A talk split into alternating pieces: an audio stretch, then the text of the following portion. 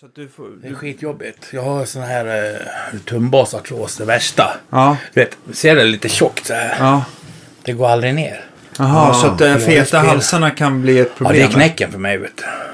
Jag upptäckte det för att min fru ville gärna ge mig en gitarr och vi var på Mandolin Brothers. Okej. Och så köpte, fi- fick jag välja vilken jag ville ha. Ja, du får köpa vilken du vill. Upp till 5000 dollar för fan. Det är generöst. Ja, verkligen. Så att jag köpte en... Bra fru. Ja, ja, hon är väldigt bra. Ja. Vi har ju hängt ihop i 35 år. Men, men, så att det är mycket kärlek där vet du. Men hon, men eh, jag provar ju allt. Vet du. Så, så vart det en sån här som är så snygg, Gibson. Ja, just det. Slope shoulder, vet du, den här gamla pre-war style. Du vet den här Jay, han åkte ju alltid ner till han åkte ju alltid till Gibson-fabriken eller vet du, där de skulle köpa någon gitarr. Så prova alla. Samtliga de har gjort. Ja. Så plockade han ut, var det någon som var bra då tog han den. Så de hade köpt, jag tror de har köpt 13 sådana där av eh, ett par hundra.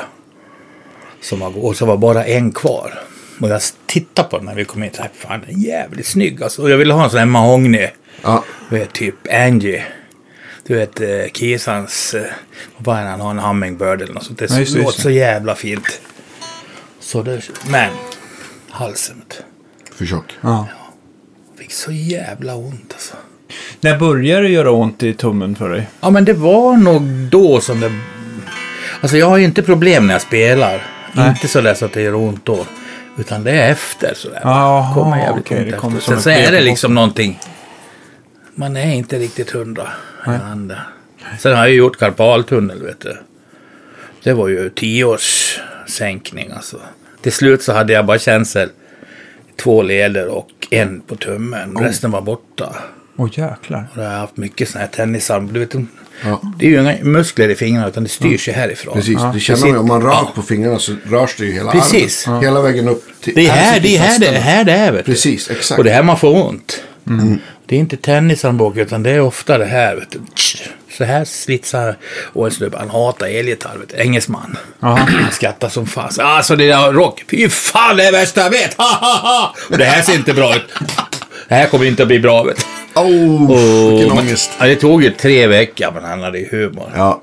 Det tog tre veckor så var helt, helt bra. Så jag rekommenderade. ja. Ja. Jag skulle ha gjort det tidigare om jag hade haft tid.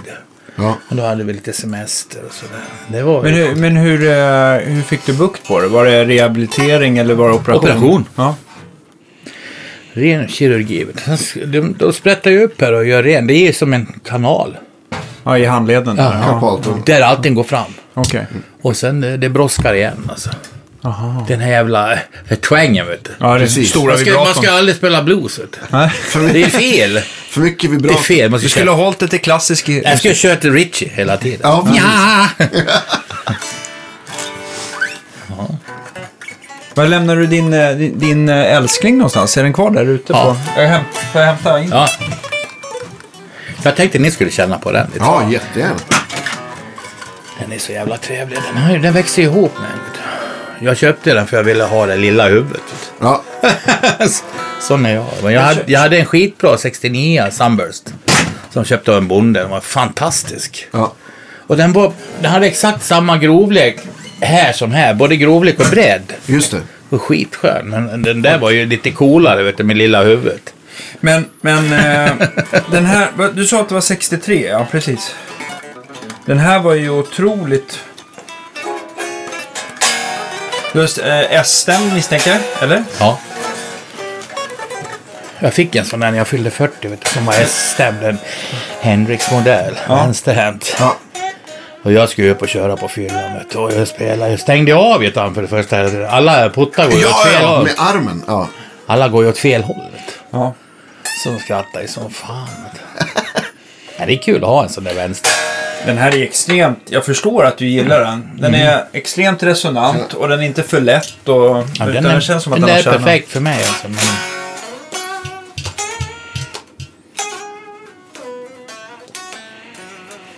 Hur länge har du haft den där gitarren som main? Huvudgitarr? Ja, jag, jag skaffade den 78. Jag hade SG Les Paul innan. Ja. Och jag var tvungen att sälja den för att jag... Det var ju som att lira på en det var ju som att åka, det där är ju som att gå en jävla skogsstig. Ja, Det var ju helt konstigt med en jävla plastgrej. Så att, men jag ville ju ha det soundet. ja just det. Just det. Så jag sålde den där och sen så, då vart den där main bara. Ja, just det. Just det. 78. Jag är ju 30, vad är det, 30 år? Ja. 40 år. fantastiskt Lika gammal som bandet. Ja. Otroligt Så bra jag är gitarr. sliten med, med magspäck, vet du. Kolla vad fin den är. Känn på den där, vet. Ja, just det. Men den där... Det är verkligen, känn här, det är verkligen Det är skönt, vet du. Ja, men, men vad hette det? Lite läskigt också. Ja. Men historien bakom den här gitarren är att du, du köpte den 78 av någon hippie, eller? Nej, jag kö- bytte åt mig den av en elev. Av en elev? Okej. Jag hade fått en eh, Les Paul. Eh, den hette Deluxe, den där med två humbuckers. Ja, just det, just det. Som jag hade köpt för 1500 spänn. Det var väl lite, halvtveksamt var fan den kom ifrån. Den såg för jävlig ut. Och så. Men den lät bra. Ja, Och, och Townsend körde mycket på de där då. Så att han ville ha en sån. Han körde Ja. mycket ho och sånt där. Och han Ja, just var det. lite trött på det. På, han hade, en, han hade, fler gitarrer men han hade den här. Den var helt trärig ändå. ja. Svart plektrumskydd. Inget svaj, alltså inget svajarm, den var brut, avbruten. Eh, Bandstavarna var liksom så här klåparjobb. vet du. Ja, jag fattar. Det var liksom rakbladstunna här och sen var det var liksom bara Ja, total mess. Alltså. Ja. Men jag, jag ville ha det lilla huvudet. Va? Ja. Och soundet. Så jag köpte ju, på gitarren köpte jag sån här, de hade bara en bandstav hemma. Det var Levins Country and Western. Jag hade ju aldrig bytt eh, bandstavar, men jag gjorde det då på dagen och gigga på kvällen. Det var ju jävligt schysst alltså. Körde jag den i min box och boogie där. Kanon. Men, men ehm, ja, vi, vi kanske ska stämpla in oss på Ja, en men det gång. Vi men-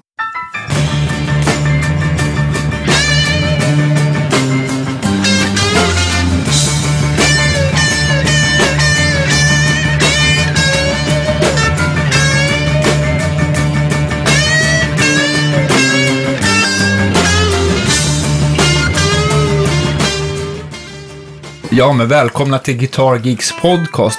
Det, Ja. är, det är en riktig så här julkaramell får man väl Ja, säga. det får man väl säga. Det här är väl avsnittet innan, innan julafton. Ja, eller hur? Ja, det är det ju. Eh, Så det är, eh, börjar bli det 113 veckan på raken eller någonting sånt där. Ja. ja. Typ. Och vi, vi har eh, en av Sveriges mest legendariska eh, bluesrock-gitarrister får vi ändå säga. Jajamän. Kanske som har gjort tillsammans med Roffe Wikström och Sven Zetterberg mest eh, för, för den genren i detta avlånga land, nämligen Claes Yngström. Välkommen till våran podcast. Oh, tack så mycket, vad kul att, att, att få komma hit och träffa er. Vet du. Ja, Jag har det ju- var en attackerande stormembraner. Ja, Det är kanon. Ja. Nej, men det, det är på, på tiden. Det är jättemånga som har haft som önskemål, förutom jag och Danne, att, vi- att vi ska få till det. Men till slut så passar Ja. allas scheman. Men du berättade ju att du har, du har barn och barnbarn här i Stockholm lite grann. Precis, Så att du, du är här och hälsar på. Ja, alltså jag är ju mycket i Stockholm. Vi spelar ju här. Vi, vi börjar ju och, och gigga här rätt mycket. Jag, jag var här första gången 71 och spelade på den gamla eh, legendariska fregatten nere på Norrmälla strand. Just det. Det var ju liksom mitt första Stockholmsgig. Då fick man betalt. Var det en hög med stålar och en hög med eh, kapslar och små haschbitar. Och jag vet inte vad det var, allt möjligt. Vilken hög fantastiskt. tog man då? Vad sa du? Ja, det Vilken hög... två. Ja, man skulle inte... Okej, man kan inte välja. Nej, jag ska. Nej, men det var liksom en stor hög. Folk la väl vad de hade. Ja. Det Fantastiskt. var väldigt trevligt ställe. Jag hörde, jag kommer ihåg, jag hörde en, en urversion av Kebnekaise med Kenny i superform alltså. Ja. Jäklar det var bra. Vi var ju inte så bra. Vi, vi kom från eh, eh, Hagahuset i Göteborg som var ett allhus i källaren där. Och eh, vi brukar repa. Vi hade med en, en, en ledare därifrån eh, som heter Johan Löfmark. Jättekul. Och vi var tio man. Tre man på ljusshow och sju man på scen. Yeah. Japp. Och det var väl då jag upptäckte att det där med att röka på och spela var lite svårt samtidigt. Ja. Så varje dag så, så rökte vi på och drack massor med sprit och öl och hade skitkul. Naturligtvis. Bodde liksom i, som i sovsal så här. Och, Ja. men, sist, men, men alltså jag har ju lite missnöjd med det musikaliska. Jag har ju liksom alltid varit nummer ett för min del. Jag har liksom inte spelat för att få brudar och sådär. Jag har spelat för att jag älskar musik. Jag älskar ju brudar också. Jag har ju liksom en brud. Eh, Men, men du vet, just det här med när man försvann. Jag, jag, jag upplevde att jag blev så inkapslad av eh, allt rus och sådär. Så att eh, jag tyckte inte, och de andra var inget bra heller. Det var liksom, var, ljusshowen var snygg. Ja. Den var snygg som fan. Ja, det är bra. Folk lyssnar med ögonen ibland. Men jag vet ju inte hur det lät. Vi har ingen inspelning, men det är nog Ah. tur. men det var väldigt... Nicke Ström var med. Ah, okej. Nicke var med. Ja. Nicke var med och ja, det var väldigt kul. Det var ju min första riksturné, det var 71. Vad hette, hette det bandet? Vi, vi kallas för Västra Sveriges verkstadsensemble. Yeah. Jag tror att vi var inspirerade av The Art Ensemble of Chicago. Ja, ja, visst. Som var liksom Ja. sån här riktigt avantgardiskt jazzband. vi var ju, tyckte vi själva var lite avantgardiska fast eh, med, med rock.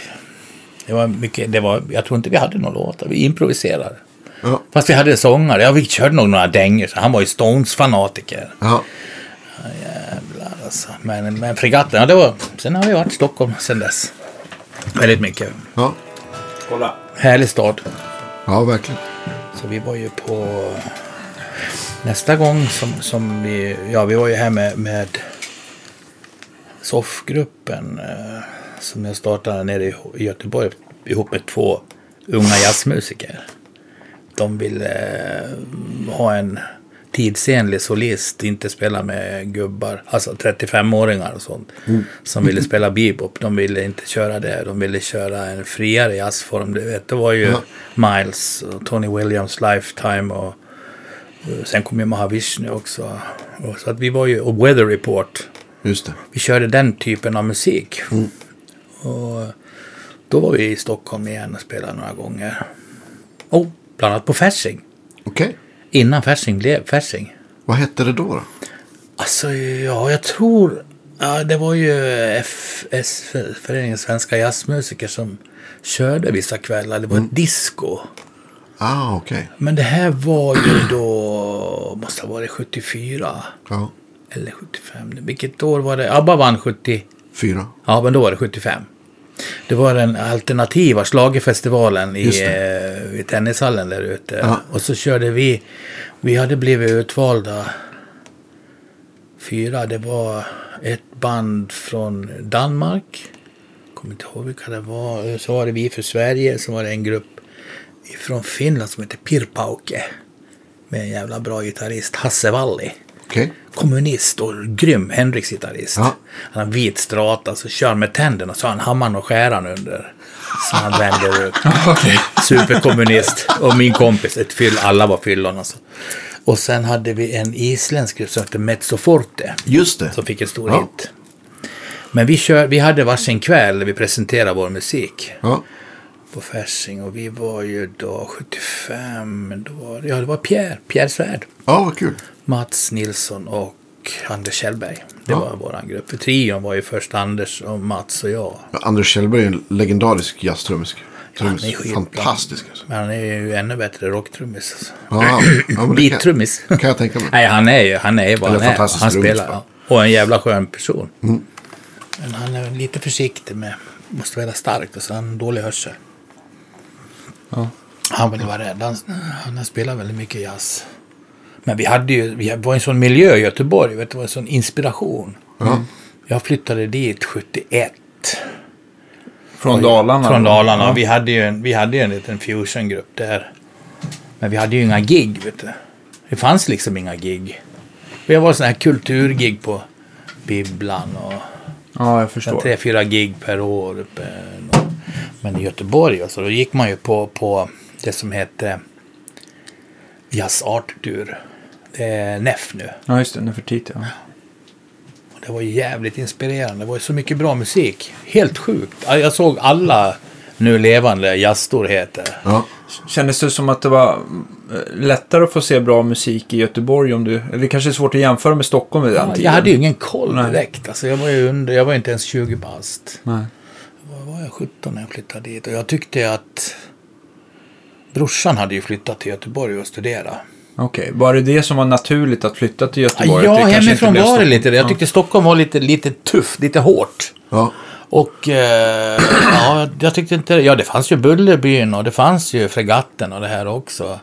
Men, men eh, Göteborg, just det här med... Jag hade en, en kontakt med en som heter Lars Jansson, en pianist som jag beundrade väldigt. De hade kört, eh, de hade kört en duo, han och eh, en trummis som var lite sån här lifetime-stuk. Eh, lite, lite utfreakad jazz. Lite som Tony Williams Lifetime med Larry Young och, och Tony Ja, Williams. precis. Lars. Och, så att jag gick och kollade. Min, min tremänning bodde där. Han sa du måste komma till, Nefer- till Jazz Arthur. Det är mycket bra musik. Så gick jag dit och kollade. Jag var helt wow. Det var ju liksom som en... Att gå in i paradiset för mig. Liksom, wow, wow, wow. Alltså, jag var ju där jämt sen. Alltså. Man kunde vara... Man var, jag var väl lite så här troubled teenager. Och Ja. Farsan hade dött eh, något år tidigare. Och morsan var bara dryg. Så att det var skönt. Och jag byggde en annan värld där. Och så, Hur gammal var du då när du flyttade? Nej, jag var 17. Ja. Eller 16 när jag flyttade först. Sen bodde jag där eh, 10 år och bildade familj med min fru. Och hemma en liten vända. Men så var det ju... Jag tyckte det var drygt. Jag fick inte ihop något band. Jag tänkte precis flytta hem. Så fick jag höra Anders Kjellberg spela med en religiös bluesrockgrupp som heter Vatten. På Hagahuset. Jag tänkte den trummisen, han ska jag ha. så att jag tog ju kontakt med Kjellberg sa, fan kan vi inte bli jammar? Och så, ja, fan vad kul alltså, fan det är klart det ska jag. Min, min kusin, vet du, vi, ja, vi har börjat på att lira jazz, vi tycker det är skitkul men vi är bara gamla gubbar som spelar tråkiga saxofon, bebop-låtar och det är liksom inte det vi vill göra. Vi vill ha, de hade kört mycket free och så, de hade kört samma som jag. Och jag kom ju från Hendrix och, och Clapton och sånt där. va. Var det, var det Hendrix och Clapton som var dina första influenser? Nej, nej fan nej. Oh, nej. Det var ju... Det var allra första gitarrsolo som jag verkligen la märke till. Det var ju Ricky Nelsons Her- Hello Mary Lou. Vad heter han? Elvis-gitarrist sen. Och, Sköttemor? nej, Nej, nu, Picken. nej. eh, The Man. Eh, Nu står, jag, han ser ut, nu står Ja. helt stilla. Ja, men jag har ju, jag är ju gammal. Tele. Ja, James King. Burton. Ja, James Burton. James Burton. Hello Mary Lou, det var Ja, liksom precis. ett sådär kompsol. Och sen var det ju Shadows. Shadows Såklart. of Ventures. Det var ju skitstort. Ja, då, så jag fick, ju, jag fick ju en gitarr av farsan. Jag trodde aldrig jag skulle få en gitarr. Alltså, han var ju emot att ge julklappar, dyra grejer. Det var en helt, var liksom helt emot det. Va? Tyckte fan, man ska inte hålla på med, med den grejen. Men han såg nog att jag, att jag var som, alltså jag har ju alltid, innan jag gick så kunde jag spela grammofon alltså hemma. Körde jag stenkakor och sådär. Så att jag har ju alltid varit i musik. Det har varit liksom min värld. Sen fick jag en platta av eh, min farbror. Det var ju några år tidigare med Apache och de här låtarna.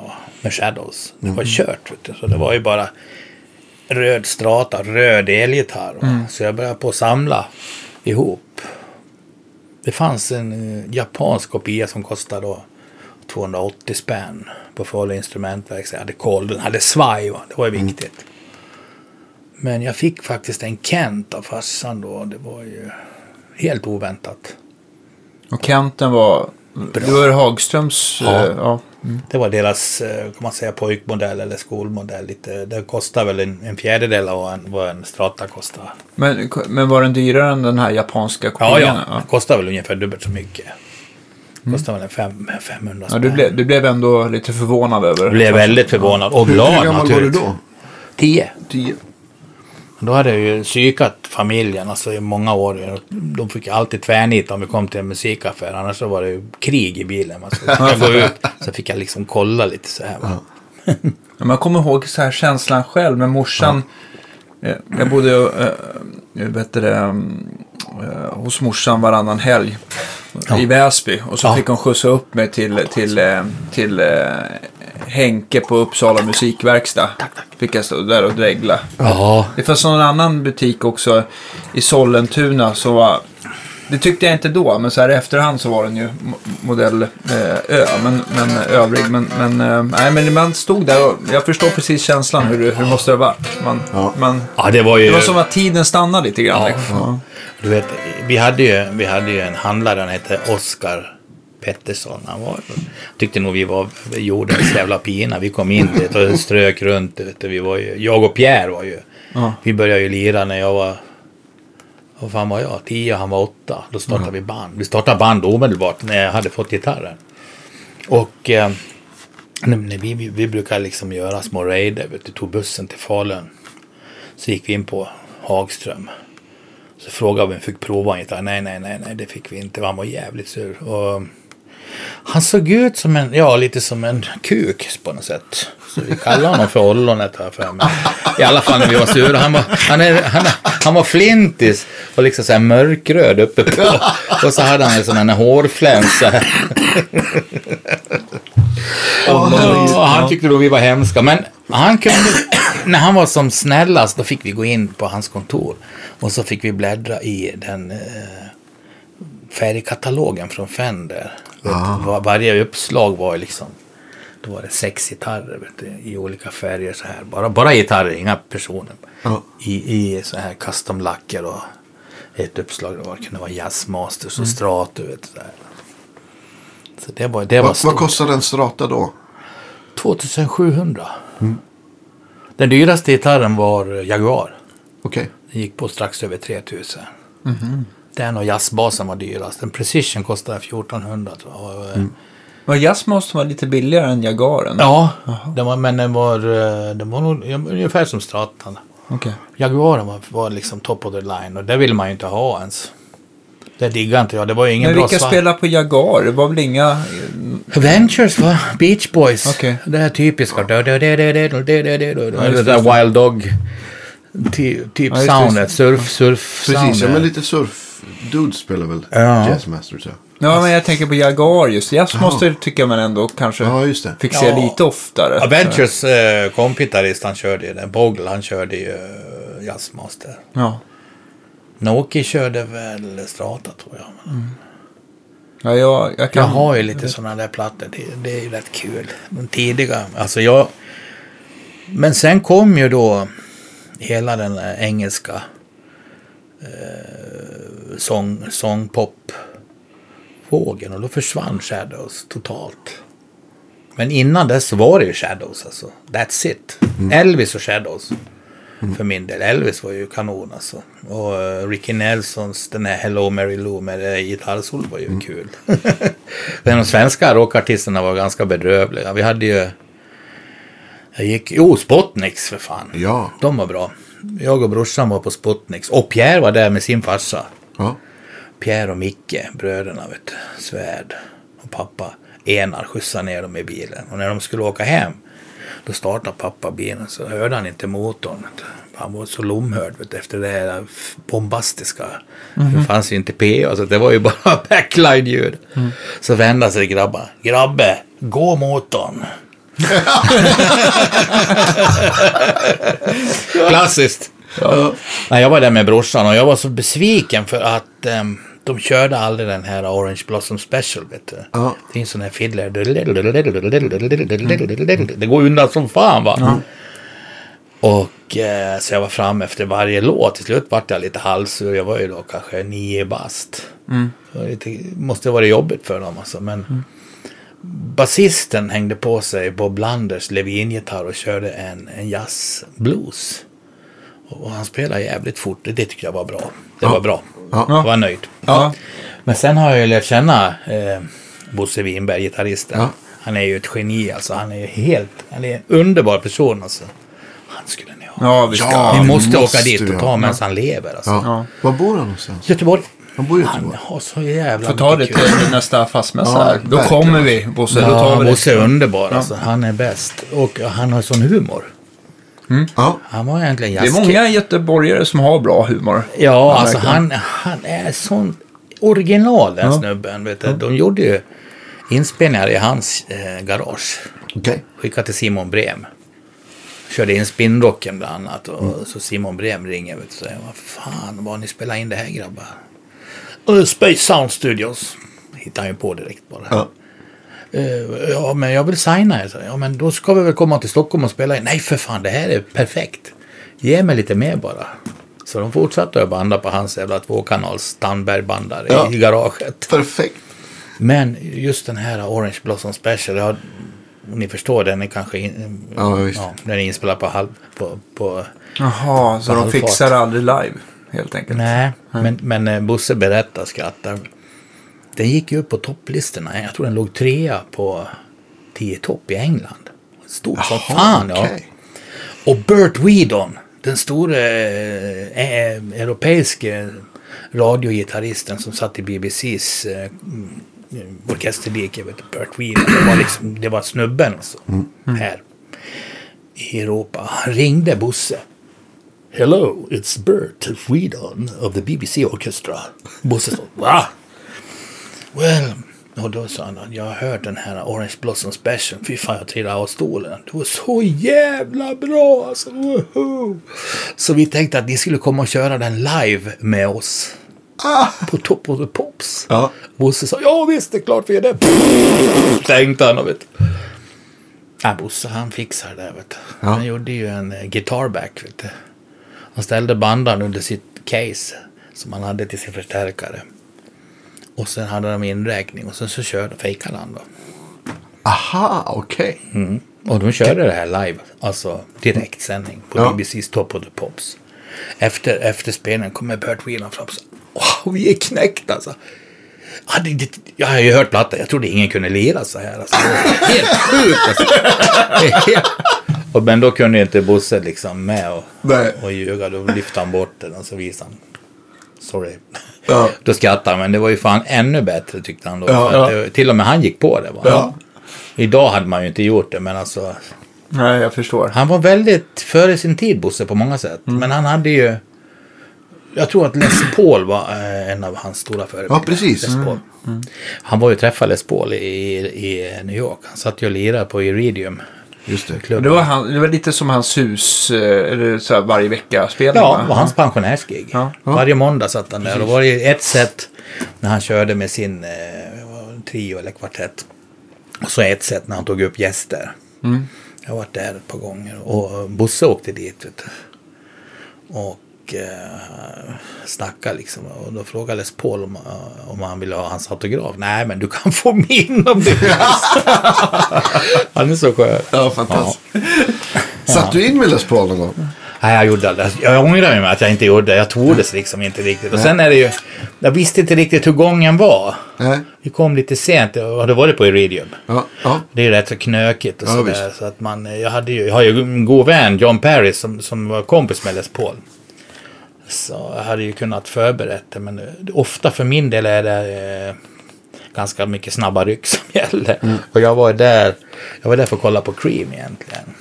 Då spelade jag på Madison Square Garden. Så jag och fiskebyxan var ner där och kollade på Les Paul. Det var underbart. Han har ju sån humor. Han, han, han berättar liksom. Han kom med såna här kommentarer. Att liksom han är på... Alltså, då hade med sig pianist. Sån här eh, musikdirektör. Du, uppifrån Rutgers. Och spelade som fan. Körde ett solo. Bara tog sig. Yeah, yeah, yeah. Det var kvintoler. Vet du, och det var ju full fart. Va? Och sen efter det sa Les Paul, man, so that was a solo, man. I wonder, what do you think about when you play something like that? What's on your mind, man? Och, så, och han sa, well, you know, jag tänker på vilket ackord som kommer sen. Liksom, och jag försöker göra lite snyggare övergång. Så basisten till Les Paul, fan, Les Paul, vad tänker du på när du lirar så? Fan, jag satt just och tänkte på frugans syrra. Mm. så där, vet du. det är bara sånt där. Ja. Och sen var han ju liksom väldigt skön, för han, han, kunde ju vara, han behövde inte vara så politiskt korrekt. Nej. Det kom en stor, kraftig dam upp på scen och så skrek hon Hey Les, now we're gonna play some blues. Men fan släppte upp subban, skrek han. Ja. Men ja, Ja. menar ju inget illa sådär. Nej, nej. Och det var en eh, ung dansare som kom upp och han, han körde alltså trumsolo med stepp Ja. Okej. Ja. Alla var knäckta och läste på. Så, fan har du lärt sig? Ja, mamma tog mig till dans. Är du bög? Direkt, vet du. Ja, det var Ridå. Men alltså, Ja. alla Nej, förstod. det var hans show. Han fick säga Ja, det vad var han hans ville. show. Han fick säga vad han ville. Jag, var, jag är så glad att jag fick se honom. Ja, det förstår jag. Välstämd. Fina ackord. Klockrent ljud. Han spelar ju inte fort, men han spelar väldigt fina grejer. Han var ju över 90 bast. Han spelade ju fram till att han dog, typ. Han gjorde det. Ja. Ja, jag är jätteglad att jag fick höra honom. Jag var väl aldrig någon superfan. Alltså, men jag har ju fått lite sådana här... Han hade ju egen tv-show. Han står där och steker hamburgare. Så har han en svart eh, Black Beauty på magen. Så, så Precis. river han av en låt i playback och sådär. Ja. Och hans fru, han och hans fru var ju liksom... Murray Ford. Det får du och frugan satsa på. du. Ja, men Ja, precis. Ja, det är skitkul. Ja. Ja, men det är, Ja. så, det är så kul. Det var som en vanlig, eh, du vet, som I Love Lucy ungefär. Ja. Fast med, med, med, eh, musikinslag. Ja. Och, ja. Hur, hur vass gitarrist var Mary Ford? Jag har inte någon uppfattning alls. jag vet faktiskt inte. Hon var väl sångerska framför Ja. allt. ja. Hon var nog det. Men jag har en, jag har en sån där. Jag fick en DVD av John. Ja. det är skitkul. Vi, vi, vi spårade ju ur lite från Göteborg där Ja, när du satte ja, ihop det. ja. Men, men det, jag tänkte bara så, vi, Ja. vi spårar tillbaka igen. Ja. med- Men vad, vad beslutade ni för att ni ville lira för? Vad var era, vad blev det för musik sen när ni satte ihop bandet? Ja, Jag var så inne på att göra eget bara, vet du. Okej. Jag ville inte spela någon annans musik. utan Jag ville liksom göra min egen. Och, och de, alltså vi körde ganska mycket fritt. Och det, för min Vad del, hette det bandet? soffgruppen. Soffgruppen. Och det finns inspelat. Vi gjorde en platta för Ja. Nacksving. Det här äh, vänsterskivbolaget. Det var ju Tommy Rander som jobbade på radion och han hade liksom tillgång till eh, teknik där. Så han, eh, man fick spela in det. Så snodde han tejperna och gav ut det. Okej. Det var liksom gången. och, vi, och vi fick ju göra första plattan. Jag vet inte. Eh, Tommy Rander hatade oss säkert. Vi, hade ju ing, vi var ju liksom inte någon politisk grupp. Vi hade ju inga texter. Nej. Utan vi spelade improvisationsmusik. Och eh, men alltså de här grupperna som hette Nynningen och Nationalteatern som var stora i Göteborg, de älskade oss. Mm. Det var ju våra polare. Jag bodde ju med, med dem. Och så, vi, vi hade kollektiv och så. Det var precis som på film. Ja. Det var inget för mig. Men eh, väldigt trevliga människor och eh, sympatiska på alla sätt. Och eh, så att vi fick göra första skivan. De diggade oss. De diggade oss liksom. De tyckte vi var inspirerande musikaliskt. Och vi gjorde den där plattan. Den är ganska kass och så, men det är kul i alla fall. Det är ett tidsdokument. ja, men visst. Och vi fick, med, vi fick ju med en kille från Mahavishnu Orchestra. Eh, Okej. En trumpetare från New York, eh, Steven Frankovich. Han var ju utbildad, han kom hit, han kom med Mahavishnu Mark 3. Med Narda på trummor vet du, och den här unga basisten Ralph Armstrong. Då var det full blåssektion. Och eh, ja, träffade en tjej och blev kär. Flyttade hit. Började repa med ett, ett ungdomsgårdsband då, för att liksom ha någonting att göra. Det var ju Uffe Bakenius på gitarr bland annat. Okej. Då körde in hela Mahavishnu-repertoaren och Uffe Ja. var ju liksom wow, han var 16-17 år. Ja. Det var ju ett Det är jävla också en bra sån här band. gitarrist du måste ha med. Ja. eh, På Nisse. Nordin på trummor, Thomas Fanto på bas. Fanto var ju den här riktiga Pastorius. Vi var ju lite äldre. Vi- Jag hade ju inte alls den, den tekniken och sådär. Utan jag var ju otroligt eh, mycket eh, feeling-musiker kan man säga. Men alltså det... Soffgruppen var skitkul alltså. Vi hade... Vi, vi, vi började ju... Mats skrev eh, låtar.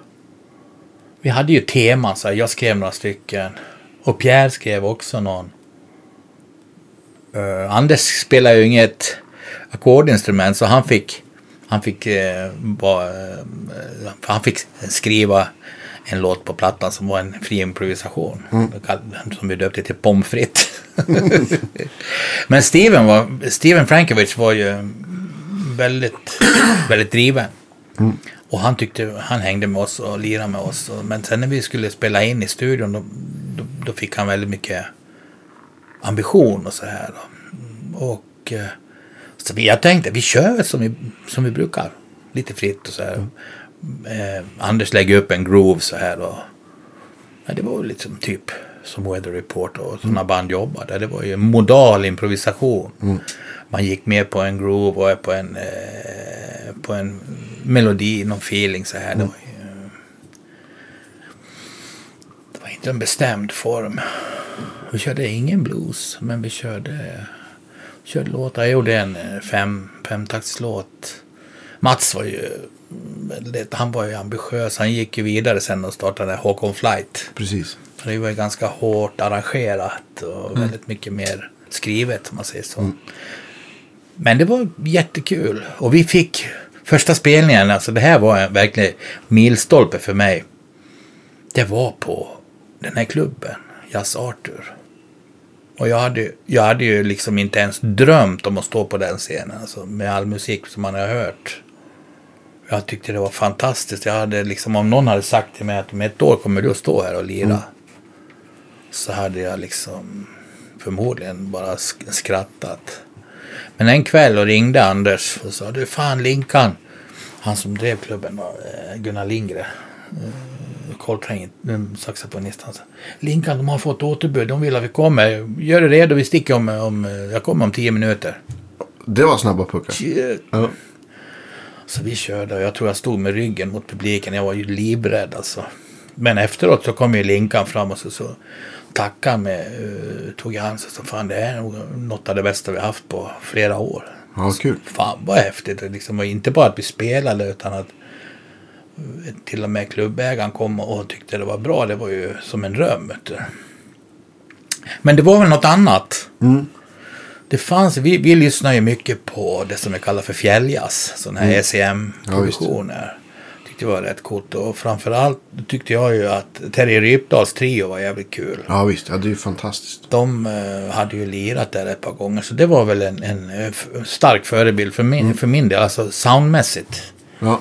Och även musikaliskt. Alltså, mm, Körde du med eko och grejer sådär? ja, ja, för fan. Ja, Flanger och eko. ja visst. Om man sådär. tänker på Terry Rypdal så tänker man liksom på Mycket stora, sound, ja. stora sounds. Ja. och Liksom. Men vi var mera kött och potatis alltså. Det var mycket mer groove och sånt där. Ja.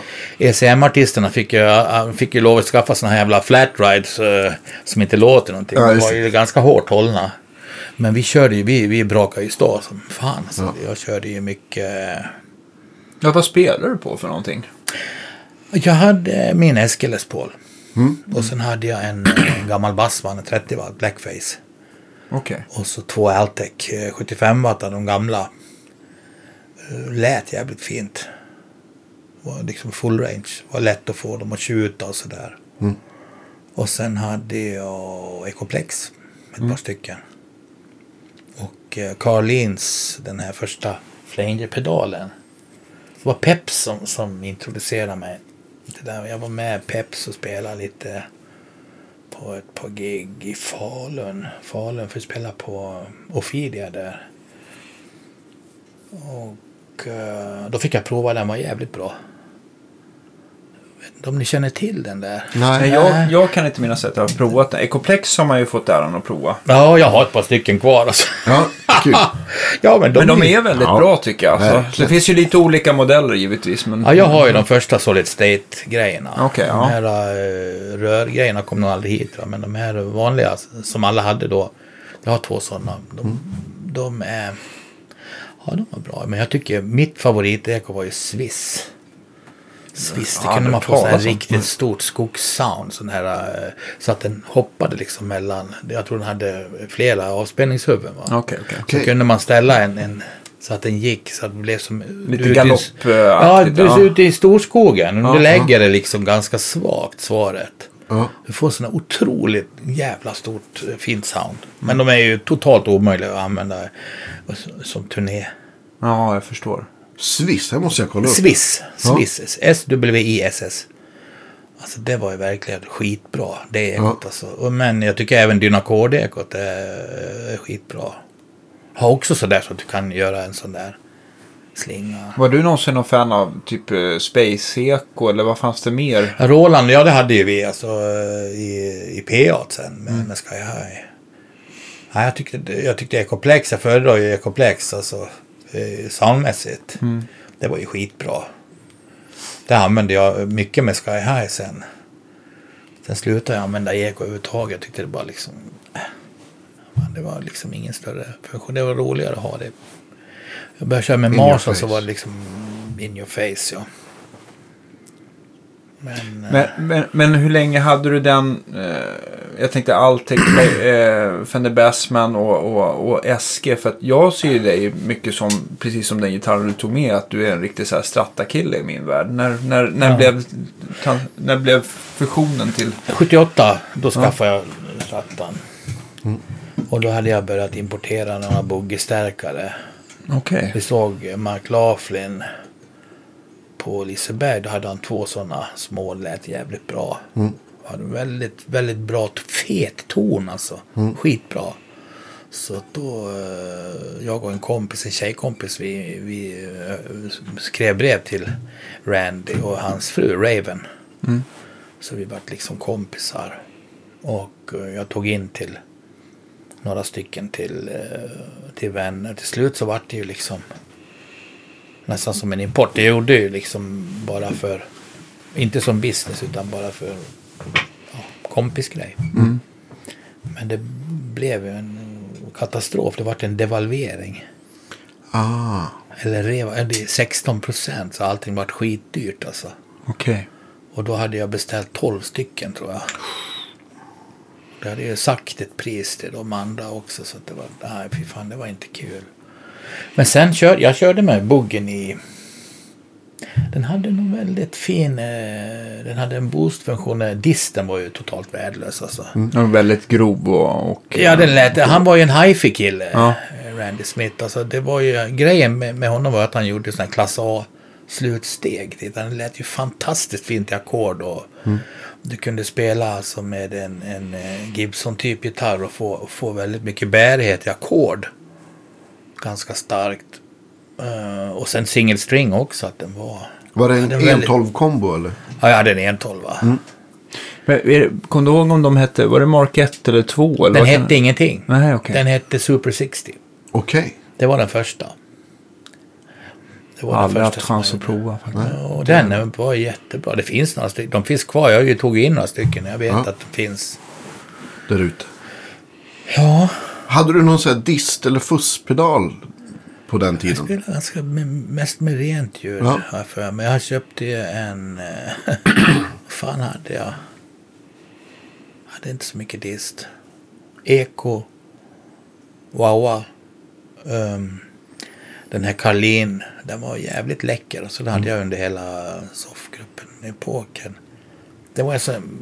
Den hade alltså inte... Det var inte så att den gick runt hela tiden. Du spelade den som en Wawa.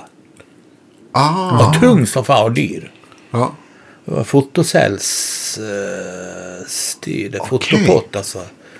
Ja, de brukar ha, de hade ett par på Twang alltså. Jag var så sugen på att skaffa en. Men de, eh, det var den första sån här psykoakustiska varianten. Där man verkligen upplever det som ett Leslie. Ja. Det var ju som eh, Univibe fast bättre. Alltså mer tydlig rums... Just det. Jag har ju den här Deja Vibe nu. Den tycker jag är väldigt bra. Den har ju både, kan låta både som ett Leslie och sen eh, som en Univibe. Så typ eh, Band of Gypsies eller... Men de görs inte längre va? Eller han, Jo. för han dog väl han som gjorde det? Eller var det frugan som tog över? Eller, eller jag blandar Fulton. ihop det. Nej, det är fullt. Fuller lever nog så det. Ah, Ja, nej, just du det, just tänkte det. på Mojo va? Ja, just det. Så, förlåt. Det är lite olika. Nej, den är jättebra. Speciellt de gamla tycker jag. De är mer effekt. Jag har ett par stycken. Ja, just det. Fullton. Ja. Ja, Fulton. Gamla var ju... Alltså, man kan ju få fram. Men eh, just den här, en liten sån Leslie chorus, eh, sakta på sakta bak sådär. Ja. Och sen kan man få även, man kan ju styra det. Det är en sån ganska stor pott med gummi så att man Ja. kan styra med tårna. ja, just det. Så jag brukar göra det. Sen kan du ha, sen kan du ha ett eh, sån här Hendrix på Woodstock. Wow, wow, du vet sån där som slår riktigt. va? Amerikanska nationalsången Precis. eller uh, Machine Gun. Den stilen. Då måste du slå på en liten switch. Det använder jag så sällan. Det är ju när vi kör uh, With the power of soul brukar vi Ja, köra. Vet du, då har jag den där. Det är ju väldigt, väldigt eh, mycket jimpar. Just den där grejen. Det är ju ingen annan som kör med det där nästan. Nej. Han gjorde det verkligen. Ja, men den funkar. Men, men, men eh, som, som, eh, som Leslie tycker jag det är bra. Jag såg Ackerman en gång med, med Fokus. Jag tror att han hade fyra Leslie, trä-Leslie. Det lät rätt bra. Ja. Men fan, tänk att asa på fyra Leslie idag. Det var egen buss. Och stark blir man. Ja. Ja, för fan, jag får ju knappt med en Marshall-låda. Men det är, det är bra. Hur länge körde du boogie då? Ja, men det var väl en tio år. Ja. Jag tröttnade när jag brände upp en, så jag köpte en, en liten Studio 28 som jag hade. Den brann ju upp. Alltså det var ju kretskort. Det var för nära mellan två strömgrejer grejer så att det bara tog eld i studion. Jag tänkte, men vad fan alltså. Det var så tråkigt. Och sen hade jag min den här Super 60. Jag tröttnade femte gången som... Eh, alltså, det var, ju, det var ju ett kretskort. De var inte gjorda för turnébruk helt enkelt. Och eh, rörhållaren till det här 6 rör, slutrören var ju fyra stycken. var ju lödda på kretskortet. Ja, det kan man okej. tänka. Och du vet att de hängde där alltså. Upp och ner. Och sen när man då ändå har en case så, så är det liksom. ding, Det är lätt att man liksom. Den ska in och ut ur en buss hela tiden. Det händer ju grejer. Det lossnar ju. och sliter med sig. Hela lödningen går upp på kretskort. Det var ett jävla... Och sen så tyckte jag att. Det var också väldigt känsligt just ingångs uh, förförstärkarröret där. Så jag, så att de andra trodde jag var tokig. Alltså. Men jag var väldigt noga med, med tonen så jag kunde sitta liksom i ett par timmar medan de andra var på hotellet och sådär. Och satt på scenen där bara och bytte. Jag hade liksom en, en boogie som var menar, 40 gånger 40. Sen hade jag liksom en, en låda med rör som var dubbelt så stor som jag satt Och bytte. ja, och provade liksom. Det var skitjobbigt. Men jag kan tänka, just när det gäller, när det gäller gamla rör så där, var det något märke som du ofta favoriserade? Mullard var ju en hit alltså. Det var ju det man ville ha. Hur upplevde du liksom Mullard jämfört med kanske RCA eller ja? Men jag tyckte alltid de, de var bättre. Alltså just, just det där att det, det är drivrörer. Att de inte blev så mikrofoniska. Men alltså, det är mycket hokus pokus. Jag vet, jag har aldrig något problem med rör idag. Men nu har ju Marshall och, och Folkesson, han byggde ju in en liten fastbox. Den funkar skitbra alltså. Jag är verkligen så nöjd. Men jag har aldrig någonsin hört någon som låter som min. Jo, en. Att jag inte köpte den. Jag är ju första liksom enkanals ombyggnaden. Är ju 25 år. Ja, Alltså det, det, man kan säga att det är den första modden Folkesson Ja. gjorde på. Ja. Ja. Så jag var ju till honom nu och han, han, eh, Med din stärk eller? han, ja ja. Ja. För det var något jävelskap som han, han fixade ju det. Han servade ju dem gratis åt mig genom alla år. Han skickade upp toppar åt mig som han har gjort. Eh, som jag har fått också som jag inte gillar. som inte låter som den jag fattar. Så nu kom jag dit med min och så, så fick jag spela det som jag... Fick jag verkligen visa honom vad han har gjort en gång. För att när eh, man tar det från början så, så bestämde jag mig för att jag skulle ha Marshall. I en mellanperiod så hade jag då... Eh, Vilket år pratar vi om ja, ungefär? nu är det 80? 80-tal. Ja. Slutet på 80. Det här har jag haft i 25 år. Alltså, nej, mer. Alltså, det, det är slutet 89 kanske. Ja. Mell, en mellanperiod så tröttnade jag helt alltså, efter det här boogie-raset. Och då Fender, jag hade en Fender ett tag. Och drev mina AC30 med. Jag hade två AC30 gamla. Men eh, eh, jag tröttnade på dem där. De var väl inte heller så pålitliga, Nej, gamla f- AC30. Det var väl... Ja, AC30 var ju bättre än Fendern. Alltså. Var det så? Ja, Ja. fan. Man har ju ändå hört så här, men man tänker så här när vi pratat Brian May bland annat, att han just hade så många med sig bara för att han fick byta under gigget. Så här. Men Ja, jag, har, jag måste nog säga att de har varit väldigt bra. det har ju brunnit lite då. då. Elektrolytbotten har gått ut och det rinner lite vax ur trafon och Ja, sånt. det varmt ja. ja. Ja, det luktar lite bajs i blöja och sådär. Men, men de funkar ju och låter så jävla bra. Ja. Ja. Men jag tröttnar på allt vad rör och sånt skitigt. Jag tänkte nu ska jag, nu ska jag bara köra alltså. Ja. Så jag, ska, jag köpte den här Rolands första rack preamp. Som var i princip en sån här overdrive-pedal. Lite deluxe. Ja. Eller både overdrive och fuzz egentligen, fast det var en eh, rack monterbar. Och sen köpte jag ett skitstort slutsteg som jag bryggkopplade och körde mono 800 watt. ja, men det är lagom. Ja. Ja. men jag hade hört att då kan man få liksom lite dynamik i transistorgrejer. Mm. Körde jag det i Marshall, en, en Marshall 412 och det lät faktiskt bra. Alltså till en eh, handbacking-gitarr lät det bra. Har du, har du någon inspelning som du vet eh, Med det ljudet. med, det, med den setupen? Eh, det finns en på YouTube. För någonting som heter Istället för guldslipsen eller guldslipsen. Vi kör tre låtar. Vi kör både med Strata och Les Paul. Det hör man hur det låter. Det låter fan inte alls dumt alltså. ja, coolt. Men, har, det, men det finns inte på den här samlingsplattan som du har gett ut? Jag har inte spelat in någonting i studio med det. Okej, okej. Mm. Nej. Men det var, ju, det var ju faktiskt en jättebra grej att ha med på turné. För det var konstant. Ja. Det var ju liksom inte toppljudet. Men å andra sidan satt jag, slapp jag ju sitta i tre timmar och välja rör. Och var orolig för att saker ska hända. Ingen elektrolytik. Nej, precis. Eh, för jag har ju gjort väldigt mycket spelningar. För vi pratar ju 200 spelningar per år. Ja. Jag tror inte det är någon som har gjort så mycket spelningar Nej, jag, i jag, jag, rock'n'roll. jag alltså. tänkte på det. I, jag det är dansbanden alltså. Det är jag dansbanden. Ja. Så är det ju. Har du, räknat, har du gjort någon överläggning om hur Alltså- många gig du har kommit upp i? Ja, det är ju där? 4000 plus alltså. Ja. Ja. Det är det ju. Med, bara med Sky High tror jag. Ja. Shit alltså. Sen är det ju hela 70-talet. Det var ju inte så mycket. Men alltså, jag jammar ju mest. Och sen soffgruppen, då var det ju musiknätet, eh, heter det. Mm. Då var det ju inte eh, alkohol på klubbar. Utan det var musikföreningar man spelade på. Så gick man ju hem och partajade hos.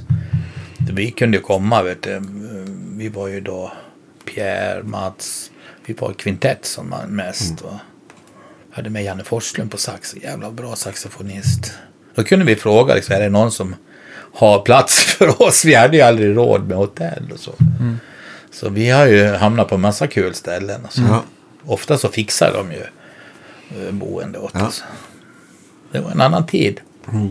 Men det var ju inte så mycket gig. Alltså kanske var 20 per år, 25 sådana jazzrock. din, din Marshall där. Vi, Ja. vad, vad är det för Är det, det är en Super Bass? Nej? Super Bass är från sista året innan de började med eh, Master Volume 74. Ja. Och eh, jag, hade ju, jag köpte ju min första Marshall 69. När jag fick skriva på kontrakt själv. Okej. Och eh, den var dyr. Kostade fem och ett. En topp och låda. Och jävlar. Och så jag tog med den till våra, vi hade en grupp. Första fusiongruppen då med Pierre och Mats Hellberg. En fantastisk trummis. Vi lirade i ordenshuset för jag kommer ihåg att jag hade haft min AC30 innan. Så, så. Mats han hade allvarligt snack med mig efter det. Så här, Fan! Du måste fixa någonting emellan. Det går ju inte. Jag kör ju. Fast inte mastervolymet. Så jag tog ju min... ja. Mm. Ja, starkt ja. Skojar. Men bra. Och så, så att jag fixade min... eh, Jag hade en gammal grundig eh, rörbandsspelare som jag brukar lira på hemma för den lät jävligt schysst. Så jag bara kopplade eh, den emellan. Just det. Som en preamp liksom. Så lite rörfass alltså. Ja. Jävligt bra. Så, så då var det ju... Då var det lugnt. Ja. Men alltså så köpte jag en låda av eh, Benny Englund för 1500 några månader. Så då hade jag min första stack. Vet du. Det var ju det man skulle ha. ja. En hel stack. Stack ja. Som gympa. Jag såg ju The Who, det var ju min, när jag var 12. I England, i, Uxbridge. De hade 8-12 lådor. De första. Just det. Ja, just Precis. det. Som blev bara flis efter konserten, eller? Ja, alltså han tryckte ju ut alla högtalarna med, med halsen till Rickenbacker 12 som, som han drog i golvet. Det första han gjorde, det sista låten. Var klang! Allting hade ju prislappar för mig bara. Ja. Rickenbacker 12, den låg ju på typ 3 och 6. Det är bara, pff, bara kaffeved. Så tog han halsen liksom. Micken surrade och tjöt. Tryckte in alla högtalarna. Och han hade ju inte pröjsat den där jävla Marshall. Han hade varit och hämtat den innan vet Jim Marshalls. Ja, herregud. Ja, de, de, eh, jag är inget eh, Who-expert, men de var väl skyldiga ganska mycket pengar, eller typ allt, allt gage gick åt att Men pröjsa Roger Daltrey sa att de, de blev skuldfria någon gång på 70-talet. Ja. Ja. Men alltså roddarna, jag, jag känner ju en av roddarna. Ja. Han var ju, jobbar ju med Henriksen. ja, just det. Eh, Neville Chesters, han eh, bor i New York. Eh, han sa att, vet att eh, de slog sönder för mycket, det gick inte. Vet du. Det vart, eh, det vart dyrare än att spela, alltså de fick betala. Och det var ju deras manager som, som fick ut för det. Townsend han såg det här som en eh, konstnärlig, det var en sorts installation, en sorts eh, performance va, för honom. Det var det det var, han var ju väldigt seriös. ja, de gick i konstskola. Liksom. Alltså, eh, jag vet inte vad fan de gjorde, men, men Townsend var ju... De slog ju sönder rubbet alltså, när jag såg det. Men jag, jag kommer aldrig glömma just det soundet. När han, jag tror han drog på ett öppet, ett öppet visackord. Och det är det soundet jag har liksom. Så ska det låta va. Ja, det är gitarr liksom. Ja, det är gitarr. Och det, det var det jag spelade för Folkesson nu sist. Ja, Fan, sa han. Det, det här är något annat för att jag har. Så nu ska vi göra en till. Nu Ja, vad kul. Ja, jag köpte en ren. Ja, du hittade en gammal Superbass från... ja, nu har jag Superlead, men det är samma. Ja, det är lite, just det, det är väl lite att... eh, Det är någon konding. Ja, precis. Att, att, eh, att eh, tonstacken arbetar lite Ja. annorlunda sådär. Det är samma, exakt samma slutsteg. Och, så.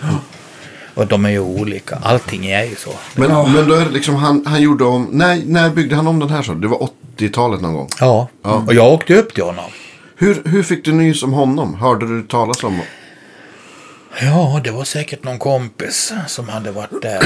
Vi, vi, det blir ju så när man repar uh, soffgruppen. Vi hade ju vår, vår repa i, i uh, bredvid Fiskekyrkan. Vi kallar det för Fiskekyrkan. Och det var ju våran lokal. Alltså det var ju fem, sex band som repade. Och alla gitarrister, vi hade ju liksom våran lilla klubb. Träffades och snackade och olika sound och sånt där. Och sen hade vi ju mugg, vet du, Musik utan gränser. Jag jobbade som gitarrtech då och då, fick betalt. Förstörde en och annan gitarr. Bland annat slipade jag ner en sån här floral eh, telecaster. Ah, Ja, jag så im- tog bort hela den. Ja, eh, det har importerats två till Sverige tror jag. Och en har du Ja, det tog två dagar att få bort det där jävla skiten. Just det, för det är någon slags tapet som är Ja, över. det är en metalltapet. Sen är det ju tvåkomponentsling. Så Jag brukar ju alltid köra med Tarvec och Bums och sånt där. Så. Ja, Men eh, det funkar inte så jag fick slipa ner skiten alltså. ja. Så var det. Ja. Jag kan erkänna det nu, det är preskriberat. Ja, precis. Men i alla fall så åkte jag upp dit. Det var väl någon som hade den här, eh, han var ju ganska tidig. Och sen så satt jag där, han hade byggt upp en 100 wattare på ett bord, ungefär som en Märklinbana. Vet, med allting. Och så hade han alla, alla som här kondingar och sånt som man kunde växla. Och, och motståndare som man kunde sk- skruva. Så skrev han ner. Ja, okej. Så två dagar. Så, Ska du ha ännu mer topp? Mer topp? För fan. Jag gillar det vet du, att ha så man kan höra, få anslaget. Och, Jag spelar ju mest med fingrarna. Formar ju tonen med fingrarna och plektrumet. Va? Jag är ju inte alls sån här racergitarrist. Men du vet, jag måste ha rätt. Jag måste ha möjlighet att få ut hela spektrat. Va? Ja. Från an- anslaget är ju superviktigt. Tar du bort anslaget eh, i gitarren då kan det lika gärna vara en trumpet. Alltså. Det är ju skitskumt. Så jag var ute efter det där och visste exakt vad jag ville ha. Va? Så han fixade och det, ja, det har funkat. Ja. Jag måste bara fråga, finns det inte någon, något, någon eh, för ett litet sidospår, jag tänker på det, när du nämnde racergitarrist så började jag tänka på Yngve givetvis. Finns det ett, ett, en rolig anekdot när du och Yngve delade scen? Ja, ja, men det gjorde vi ju. Men alltså, Yngve var ju, var ju med oss då och då. Han var ju ung, vet du. Han var ju inte mer än, jag tror han var 15 bast när jag träffade honom första gången. Ja, okej. 15 eller 16 och då var ju han ju väldigt mycket Richie Blackmore. Ja. Samma sån tröja med, Krosa. med band, vet du. Sån här knytband så här. Okej. Spelar bra, men han tror han var för ung så han brukar hänga med. Han, jag tror han gillar, han gillar oss. Och vi vart ju lite bundisar. Vi, vi har ju setts en hel del efter, eller hel, vi har setts några gånger efter han blev flyttad till USA. Han stack ju när han var 17. Vet du. Ja, tidigt. tidigt. Och sen kom han tillbaks och gjorde någon, hade repa, eller produktionsrep på, på, på, på, på frysen. Fryshuset. Och min kompis han höll i replokalerna där. Och då var han skyldig lite stålar för det och då så sa min kompis du skulle kunna eh, spela lite på den här Lucia-rocken vi ska ha ihop med någon tv-kanal, där, konstig tv-kanal. Nordic tror jag de hette. Ja, men jag har ju ingen band. Nej, men du kanske kan köra med. Nej, vad fan, jag kan inte köra med. Det är ingen, fan ingen som kan, jag kan spela med de här. Ja, men kolla här, Sky High. Ja, men, ja, men de. Ja. Så då ringde eh, han från frysen och sa ja, vad tror du om att ha med Yngve på ett par låtar? Fan vad kul alltså. För vi kände ju varandra. Eller hade ju träffats då ett par år tidigare. Han bara kollade in oss och spelade på eh, mina gitarrer och sådär. Va? Så att oftast, när vi spelade så satt han ju i omklädningsrummet och spelade Ja. på gitarr. Men du vet. Eh, eh, ja, och då hade Yngve sagt ja, vi kan vi, vi provar på soundcheck och om om Claes tycker att det är bra eh, så kör vi väl. Och han var väldigt så här. Han var väldigt respektfull och trevlig. Jag bara skrattade. Vet, du. han spelar ju som en idiot på gitarr. Det är ju ingen lek alltså. Jag har ju aldrig hört någon spela så in i helvete. Alltså. Det är ju ingen lek. Vet du.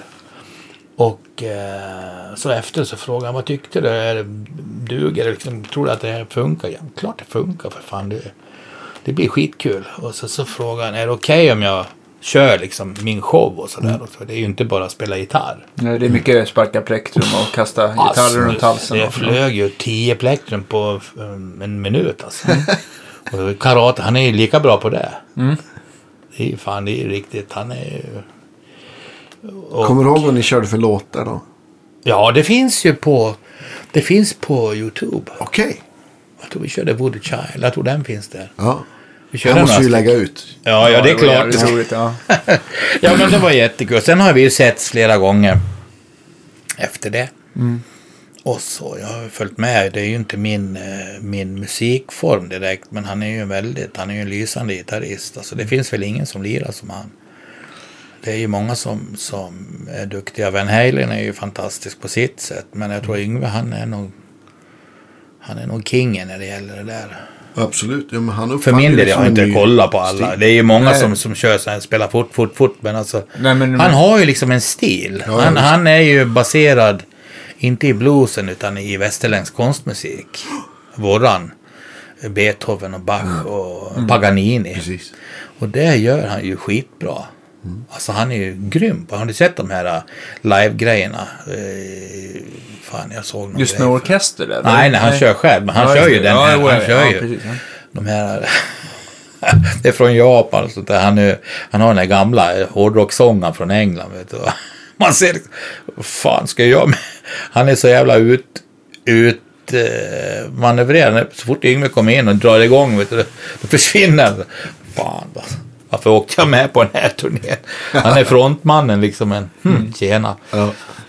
Det är hårt. I Yngves band finns det bara en som frontar tror jag. Ja, men han är grym alltså. Han är fantastiskt bra. alltså. Så det är kul. Sen Ja. vet jag inte vad som händer. Men, men eh, gitarr är härligt. Ja, det är. Men, tillbaka till Folkesson. Ja. Ni, ni, ni blev... Ni blev eh, Ja, han, kom, han sa ju till mig så här när jag kom. Vad fan, du kunde ha kommit hit för tio år sedan kunde jag fixa ditt ljud direkt. Han var lite sur sådär. Ja. Jag gillade, han var lite kaxig. Ja. Så vi vart ju kompisar direkt sen. Ja. Och eh, ja, den brann ju naturligtvis upp direkt. Och så tittade jag, då var det så här Josti-kit-kablar vet du, och kylskåpsklämmor och skit. Så jag skickade tillbaka och sa, fan nu får du fixa lite heavy duty här. Så inte en jävla Märklinbana det här. Alltså. och det gjorde han, sen dess har han ju hållit. Då. Och han har ju varit fantastiskt uh, schysst och servat och skickat rör och sådär. Mm. Nej, han, han är väldigt... Och jag tycker att han har verkligen lyckats. Det är många som, som har försökt. Men, men just att man kan tygla det här otroligt vilda Marshall-ljudet. Så att man kan, man kan använda det i ganska svag. Men, men gjorde han då om den här gamla superbasen till någon slags eh, gain mastervolym med Alltså. fyrbands EQ? Eller, eller är, det en, är det en som man måste lista på? Det är bara en distkrets alltså, som jag har upplevt. Alltså han grejar ju som fan med den. Alltså. Han bytte väl lite saker och sådär. Men, men eh, den låter, den låter ren, ren eh, vintage Marshall. Alltså ingenting annat. Det är ett ljud. Och jag har ju det. Jag har ju inte så mycket dist. Det finns ju tonvis med dist i den där, Men jag har inte så mycket dist. Jag har ju mest master. Masen lite grann. Sen har jag ju på gitarrer. Så att när jag drar ner. Så får jag ganska, så har jag rent ljud. Ja, okej. Jag har inte det där med att trycka på knapp och sådär. Jag gillar inte det. Utan jag har så här. Så jag kan köra liksom en ganska rockig grej. Jag, jag har inte så mycket dist egentligen. Men, men disten, förutom möjligtvis en fast då, så har det nästan aldrig varit någonting på golvet. Utan det Nej, jag har aldrig gillat de där overdrive och sådana här som ska låta som en förstärkare i full volym. Det har aldrig funkat för mig. Nej. Jag har ju flera stycken. Jag brukar köpa, nu köpte jag något som heter Blue någonting.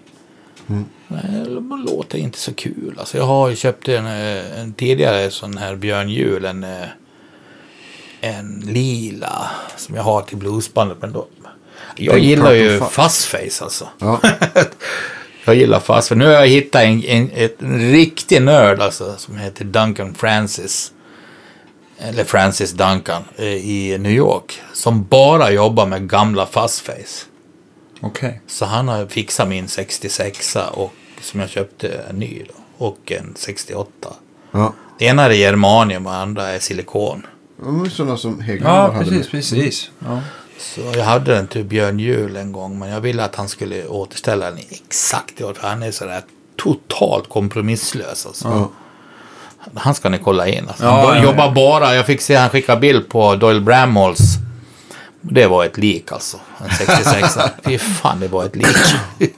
Men men den där är en väldigt användbar effekt för mig. Ja. Den använder jag liksom till hästgnägg i slutet av låtar och så, så ibland så uh, jag trycker jag ner och bara kör. Det, är ju som en, det blir ju som en... Ja, eh, Ja. det blir väldigt långa toner man kan Ja. spela. eh, Det funkar som ett blåsinstrument. Ja. Ja, jag gillar det. Nej, fast är kul. Ja, den är, jag gillar det och nu har det ju blivit poppis. Jag tänkte på din gamla Marshall från Folkesson. Har du hittat något, alltså provat något modernare stärkarväg som du ändå tycker så här, det här duger eller låter tillräckligt bra eller? Du Nej. skakar på huvudet? Nej. Jag har för mig att jag såg... Ja, jag gillar ju rena ljud. Alltså, jag Ja. gillar ju rena gamla Fender. Jag har ju en Deluxe som jag älskar. Kör med rent ljud kör gärna på den. Eller en AC30. Ja. För mig att jag såg Sky High någon gång på Mosebacke och då körde ni Fender. Fender, ja. Precis. Ja, vi fick spons.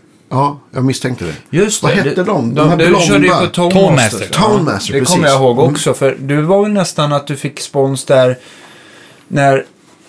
Ja, det här måste ju varit tidigt 2000-tal. Precis, när du var där. När jag var på Jam, Ja, va? precis. Ja, ja.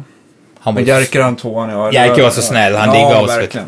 Ja. Vi hade Han en är hel bil full med Fender-gitarrer. Han är en sån, ja, det är, han är en sån där äh, härlig personlighet som vi måste ha i Ja, podden. Ja, bara, för att, bara för att prata om branschen är det Ja, men jättekul. visst. Ja, han är skön. Alltså, han, är, han, är, han är ju lirare ju också.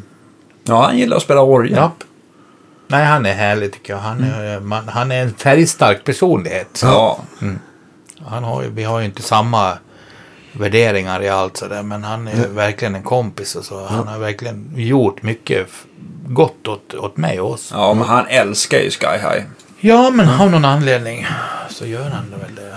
Jo, han gillar ju, han gillar ju Jimpan och sådär. Han sp- var ju med på den tiden på Gyllene Ja. Cirkeln. Ja. Och, och, eh, jag har lyssnat på de här gamla de banden som fanns då. Såg du Hendrix live någon gång? Nej, aldrig. Aldrig. Tyvärr. Men jag har ju sett alla filmer. Ja. jag har väl det mesta. Ja. Och i böcker och så. Jag har ju verkligen eh, studerat honom. Nu har jag, håller jag på med en bok eh, som är baserad på hans egna citat, egna eh, intervjuer och snack. Så Ja. Väldigt bra. Och vad tycker du är så här essensen i hans liksom uttryck och ton och... Ja, men alltså, det, ja, för mig har det ju varit alltså du är fri, gör vad du vill. Liksom. Ja. Det finns inga gränser. Morsan hon gick fram och slog på radio vet du, när de körde den här uh, Third Stone from the Sun. Hon trodde det var trasigt. Hon gick och slog på radion och sa nu får vi ringa Bengtsson här. På, för, att fixa en ny radio för nu, nu har den här gått sönder. Så, Morsan. Hon var ju väldigt musikalisk och skön Ja. och sådär. Men hon hajade inte det där med Hendrix riktigt. Nej, men för det har ju, du, du Ja, men det tycker säga, jag. en, en, en aktad Henriks-tolkare. Ja. Alltså, jag kan ju inte låta bli. Det är så dumt. Det är ju som att måla Mona Lisa. Liksom. Det är, man ska ju absolut inte göra sånt. Alltså. Men för min men del. Du har gjort det. Ja, men hela, det hela det här Sky High-konceptet börjar ju så. Ja. Visst, jag ville köra lite Jimmy-låtar bara för att det var så jävla kul. Ja. Och vi hade ingen annan, vi hade ingen annan repertoar jag och Åman. Vi hade kört det när Jimmy levde. Ja. Jag och Börje och Åman, då hade vi, då körde vi alla. Jag, jag lärde mig Hey Joe direkt. Först jag hörde den så körde jag den, var Ja. 67. Och eh, sen när vi började på, eh, jag jobbade i Göteborg, hade jobb på Musikhögskolan. Där som eh, ensemblelärare Ja. och lite gitarr, rockgitarr. Och eh, mina kompisar kom ner från Dalarna för att partaja, dricka bärs och Ja. träffa brudar och sånt där. Då fick jag fixa gig. Och eh, den repertoar som jag hade var ju väldigt mycket Hendrix då. Ja. Vi, vi repar ju inte. Utan vi, vi bara började spela de där låtarna. Jag tyckte det var skitkul. Ja. Och sen blev det då en trio. Och så skulle jag hitta på något. Man ska ju helst ha något namn och sådär. Men Man ska, då, kallade jag, det tog jag från en bootleg, Sky High. Så började det. Och det var ju enbart Hendrix. Men det var väldigt starkt. Alltså det var ju så kul för att ingen gjorde det. Han hade ju varit borta då i tio år nästan. Det var 78, 8 år. Och punkarna gillar ju det för att det var intensitet. Va? Vi spelar ju där punkarna spelar. Vi spelar ju ofta eh, samma ställe som Ebba Grön. Och attentat och så. I Göteborg Ja, så var det och så. Ja. Och de diggade för att det var ju sånt jävla drag. Va? Ja. Det var ju bara... Och här i Stockholm var vi ju på Mariahissen. Det var ju Bill, Bill Örström och Mona Seilits ställe. Det var ju mer lite, som, lite kulturklubb och så. Men sen var vi ju också på Musikverket. Det var ju mer, det var ju mer punk. Undrar det var- låg det på Götgatan Ja. då? Ja, just det. Där Musikverket blev musikaffär sen. Ja, just det, precis. Där Hellsten ligger idag. Just Ja. det. Aero, Aeroriklik. Och det var ju, det var ju två torpeder som, som eh, stod och hade det där. Jag vet inte fan om det var, jag om det var pengatvätt eller ställe. Det var ju inte så mycket folk. Det var ju bara ungdomar. Det var ju Ja. jättestor lokal.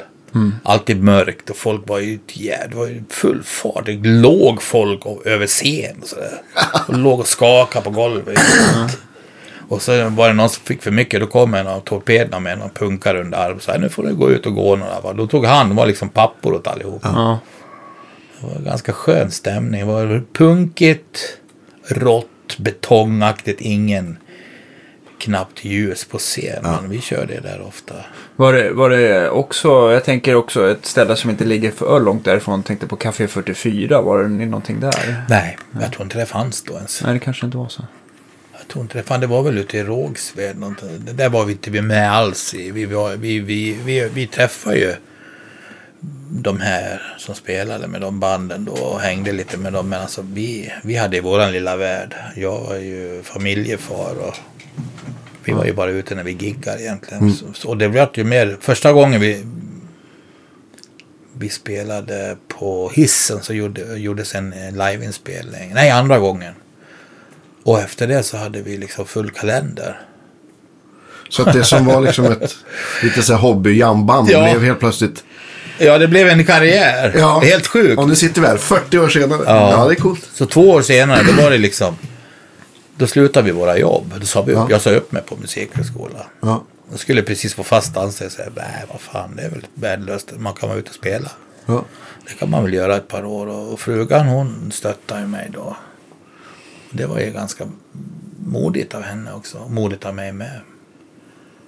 Men vi sa upp oss och sen giggade vi som fan. Vi kom... Eh, några vänner hade anmält oss till en Henriksfestival i Holland då. på hösten. Så det var ju flygande start. Vi fick väldigt bra respons där också.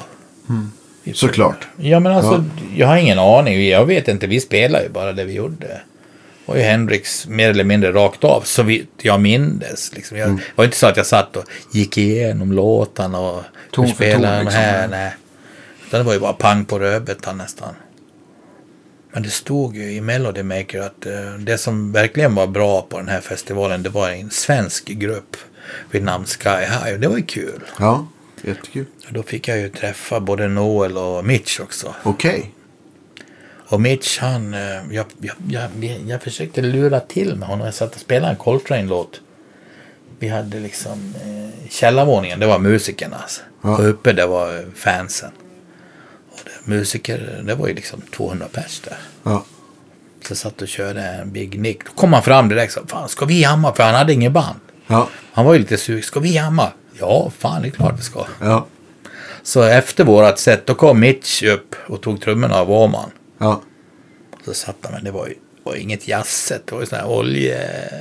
24 tums baskagga med Ja. oljesken och trumpodium. Mitch, han hade solbrickorna på sig och skrek att Hey you fucking Jimmy, let's play some jazz. Okej. Okay. Publiken. Va, då körde vi en av våra, för vi hade precis eh, spelat in grunderna till våra nya, våran första platta. Körde vi Regnbågsbarn, en blues, sån här lite delta Ja.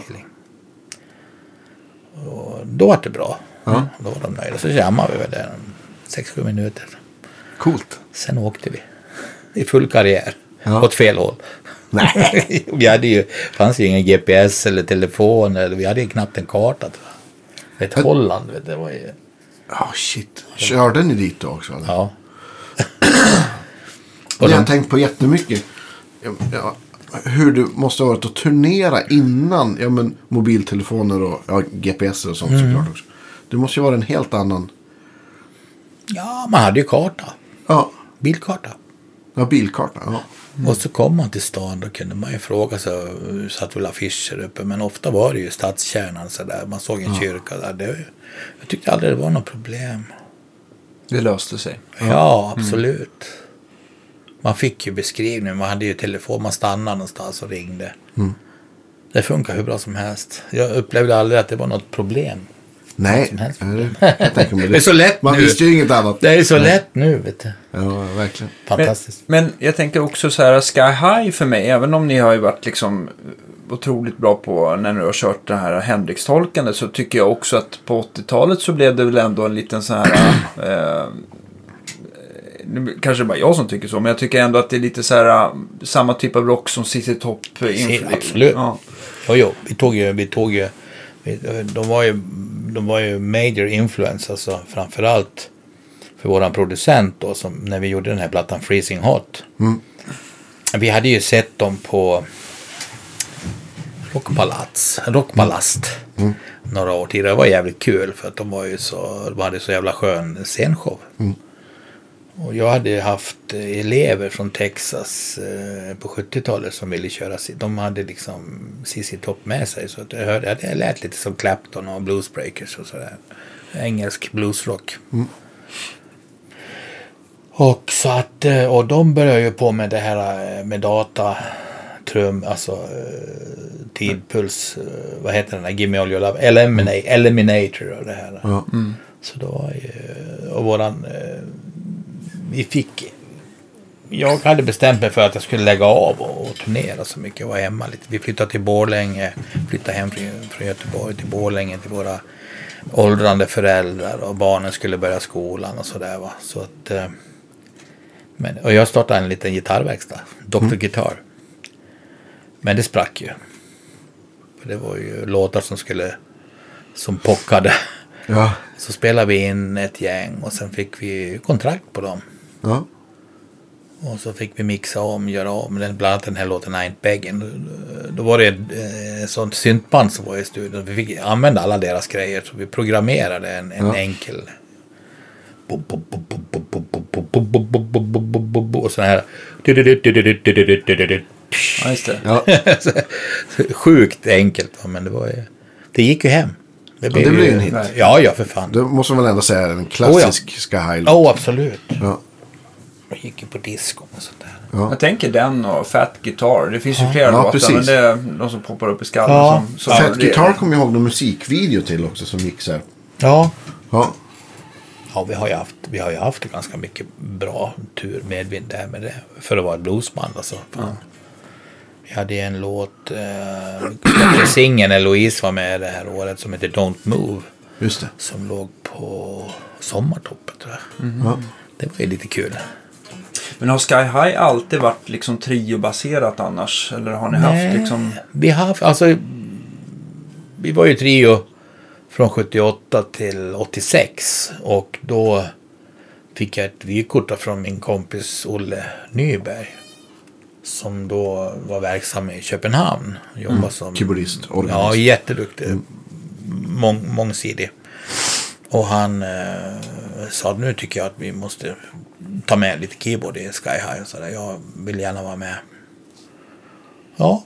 Och sen hade jag hört Louise Hofsten på någon pop, sån här eh, festival i Linköping. Jag visste inte, jag såg henne inte. Jag låg bara på golvet och hörde någon som sjöng som fan. Ja. Arne kom tillbaks och, och, och Marcus som jag spelade med då. Vi hade ju så här två, tre gig om dagen då. Ja. Och jag, jag måste liksom bara vila lite. Ja. Och de kom så. Så hörde den bruden. Ja men fan var kom hon från för gospelkyrka? Hon kan inte vara i svenska. Pss, hon var en liten punktjej härifrån stan. Wow. Sen tänkte man inte mer på det. Men sen då på hösten när Olle skickade det här brevet så tänkte jag att det skulle vara kul. Om vi kunde hitta någon, någon kvinna för att ha just det här liksom. Två som frontar, som sjunger. Och som kan sjunga liksom växla och. Jag hade väl sett Eurythmics. Jag tyckte det var ett jävligt kul koncept. Ett skitbra band och sen så två som, som sjunger. En man och en kvinna. Det blir så mycket roligare. Eh, med innehåll och sådär. Att man kan liksom tolka texter på scen. Och så, och så fråga, fick jag tag på vad hon hette. Så jag ringde en kompis i Linköping sa det fan var en ung brud så här, som sjöng jävligt bra. Som skrek liksom lite som Mother's Finest gospel. Ja, det måste vara Louise Hofsten. Du kan ringa hennes farsa som har musikaffär. Ja. fick jag tag på henne och hon var, tyckte det var skitkul. Så hon kom upp och började direkt. Ja. Hennes eh, största idol var Johnny Winter och det tyckte jag var lite coolt. Hon var väl 21 bast. Ja, hon var väldigt, eh, det var, det var väldigt, det var kärlek alltså. I musiken direkt. Det var synd att vi hade gjort nästan hela plattan där. Klar. Så att hon var inte med på så mycket. Men vi, vi la om sången på den här låten Don't Move så gjorde vi det sådär så att vi sjöng varannan vers. Så. Det var ju en, en jättehit live alltså. Hur länge var det samarbetet med Men Louise det, ja, det var drygt ett år. Mm. Det sprack ju på hennes eh, konstiga manager vet du, som var, var en liten där halvskurk. han ville signa oss och jag tyckte han var, var så bra.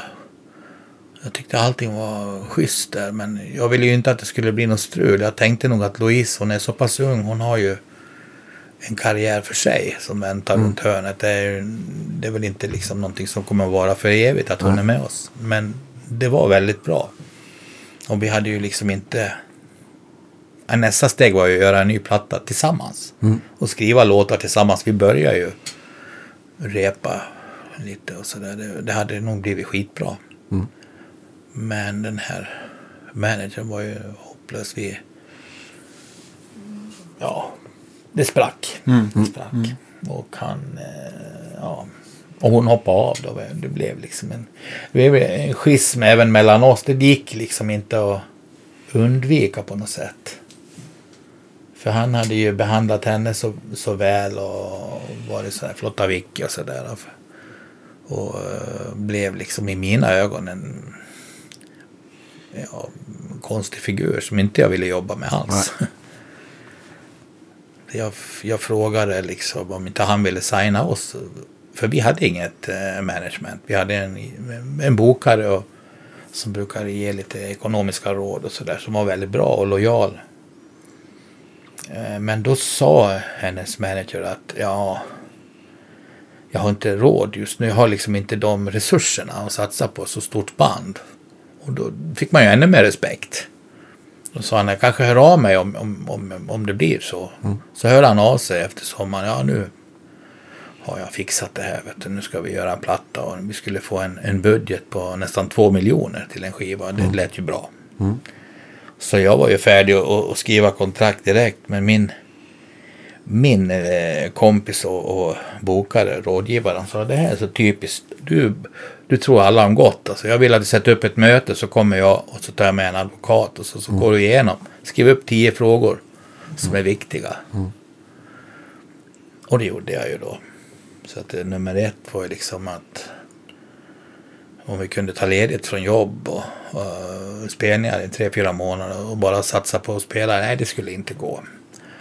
Och sen tänkte jag om vi kunde hyra Compass Point på Bahamas, en sån riktigt bra studio. Ja, om vi har med 1,8 miljoner kan man väl lägga eh, några hundratusen på det. Precis. Nej, det skulle inte gå. Det skulle spelas in hos Bruno Glenmark. Och då kände jag liksom, hmm. Har inte det varit någon skandaler med den där jävla Bruno Glenmark alltså förut? Och så här. Det, det jag gick i alla fall inte ihop med mig och, och Sky High. Sky High, hjärta, Bruno Glenmark. Nej, Nej. tveksamt. Det var ett kryss där också. Ja. Och sen så, eh, jag hade varit i kontakt med en eh, producent som heter Ted Templeman. Och, Legendarisk eh, producent. Som gillade oss. Och han hade ju producerat Van Halens första, Första platta. Van Halen är ju... Som, som jag Det är en helt okej platta. Ja, den är jättebra. Det är som, men det är ju, det är ju deras liveset egentligen. Ja, det är som första Zeppelin-plattan. Det är ju liksom. Och han ville gärna prodda oss, men den kostar ju liksom. Men vi fick ett kompispris på, jag tror det var 75 000 dollar. Men det är väl ingenting. Det var väl liksom 400 000. Om man då har en sån ekonomi, då, har, då hyr man ju, nej, det skulle inte heller gå. Nej. Så till slut så vart jag ju liksom lite, äh, vad fan ska vi använda pengarna? Ja, vi ska hyra en yacht i Midem och så lite sådana här eskortflickor som umgås med de här stora skivbolagen så kanske vi kan få till något kontrakt och sådär. Och då kände jag bara, ja, det var inte riktigt vad jag var inne på överhuvudtaget. Och då reste jag och sa, ja, tack ska du ha. Eh, Jag tror att vi, vi glömmer det här helt enkelt. Ja. Och så gick jag. Och han stod och skrek efter mig där i lägenheten. Jag ska se till att stoppa det här jävla Sky High. Oj! Ja, och, ni, och ni ska minsann få spela blues i källaren resten av. Och Fan vad bra skrek jag tillbaka. Det är ju precis det som jag gillar vet du. Det är fan så mycket bättre än att jobba för dig i alla fall. Ja, fy fan. Så det var inget kul. Ja. Det, var, det, var, det vände helt. Vilken, Ja, det var en- det var vilken bra vän som sa, men du, ta med en advokat. Ja, fy fan. Han, han, har, han har klarat mig ur flera knipor. Han fick ju mig att få tillbaks alla mina plattor och rättigheter från vårt danska skivbolag. Okej. Som hade försnillat alla pengar för att eh, jag skulle få eh, royaltyutbetalning då. Ja. Det var ganska mycket stålar. Vi, vi, vi sålde ju, jag tror det var för mm, typ 150 000 plattor. Och så, men då sa jag så här, men vad fan alltså jag, jag skiter i stålarna. Ge mig alla rättigheter och alla plattor, alla mastrar och videomastrar. Ja. Så är det kolet till dig. Liksom, de kunde inte göra något annat. Nej. Så sen dess har jag ägt mitt. Det är ju jättebra. Och de, ja, jag gör lite, säljer ju plattor och sådär hela tiden. Så att Ja, det är kul att ha, ha det. Ja visst. Det är en potentiell källa till inkomst och det har ju funkat genom åren också. Det är ju liksom inte någon miljonbelopp men det tickar ju på. Ja. Men hur, är, hur har du eh, Det tänkt? kan jag rekommendera alla. Släpp aldrig, skriv aldrig bort förlagsrättigheter. Här var det ju så att de här förlagen gick ju omkring och, och skrev kontrakt med mina kompisar och gav dem 30 000 till att göra en demo. Liksom. Sen hade de skrivit bort sina förlagsrättigheter för 20 år. Så det är ju det dummaste man kan göra. Ja, visst. Alltså, jag... Hur har du tänkt själv med din egen musik just när kanske skivförsäljningen har gått ner, framförallt i Sverige och sen så att eh, Jag jobbar ju mycket med, jag har ju kontrakt med en, något som heter uh, Phonofile, Okej. norsk. Och det är ungefär som en vanlig distributör, men digitalt. Ja. Så de, jag, jag tror de har på en 50 olika sådana streaming eh, leverantörer som de jobbar med och jag pröjsar dem, jag tror det är 10, 8 eller 10 procent. För det jobbet är så skönt att slippa. Så får man prompt, alltså redovisning eh, en gång i kvartalet. Alltså, mm. Och det står ju exakt. Och de, ja, jag tycker det verkar jättebra. Jag förstår ju ingenting. Alltså, men jag, eh, jag förstår ju att det är bra att ha, ha kvar grejerna. Och samtidigt vill jag ju ha ut och det är ju... Vi är ju där idag. Det, eh, det är klart Ja. det är kul att göra vinylplattor men det är jävligt dyrt. Alltså. Och Det, för, för mig är ändå musiken som är viktig. Och, och, och eh, vi har ju aldrig gjort turnéer för att sälja plattor. Vi har, vi har gjort plattor för att sälja giggen. Ja. För att underhålla våra fans. Så att de ska få lite nya låtar. Så har det varit. Och jag trivs jättebra. Det är, jag är så lycklig med det. Hur många plattor har du hunnit bli nu? Har du räknat efter? Ja, jag gjorde nu... ehm, det är väl 12... 12 med, med original, alltså... Och sen är det väl några samlingar. Mm. Så jag tror jag är uppe en 16 plattor sådär.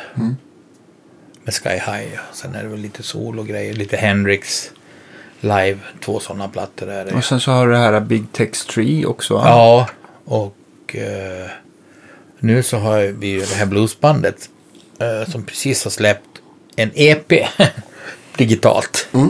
Vi kallar oss för eh, Mitt namn och Blue Devils. Okej, vilka är det som ingår i sättningen där? Det är gamla Åman från Sky High, första trummisen. Ja. Okej. Han, är, han svänger ju Ja. som fan. Det kan ni ju lyssna på på, på Spotify eller Apple.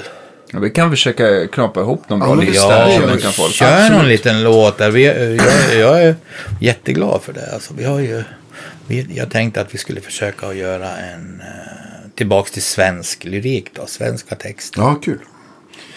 Om man, om man liksom blickar tillbaka på alla inspelningar som du har gjort. Mm. Är det någon platta som rent soundmässigt eller som du är extra liksom nöjd med att fan här fick vi till allting? Jag tycker inte man är så nöjd. Man har hört det 150 Nej men det är det jag gånger. menar, man är alltid så här när man lyssnar på sina egna alster. Eh, Nej, man, är, man, att gillar man är det inte. lite självkritisk på något sätt ja. sådär. Fast man är ju stolt också. Det är ju som ens barn. Jo, Alltså det är ju ens barn. Alltså många älskar ju den första plattan och den lät ju hemskt. Den lät så illa så jag grät när jag fick höra provpressen.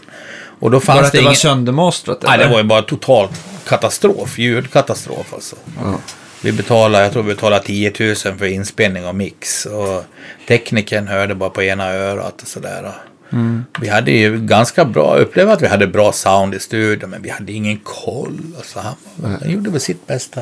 Men det var, och sen så, jag hade precis börjat sjunga då. Det låter ju jävligt rätt. Men många älskar den där skivan. Den, här, den är på något sätt genuin ändå.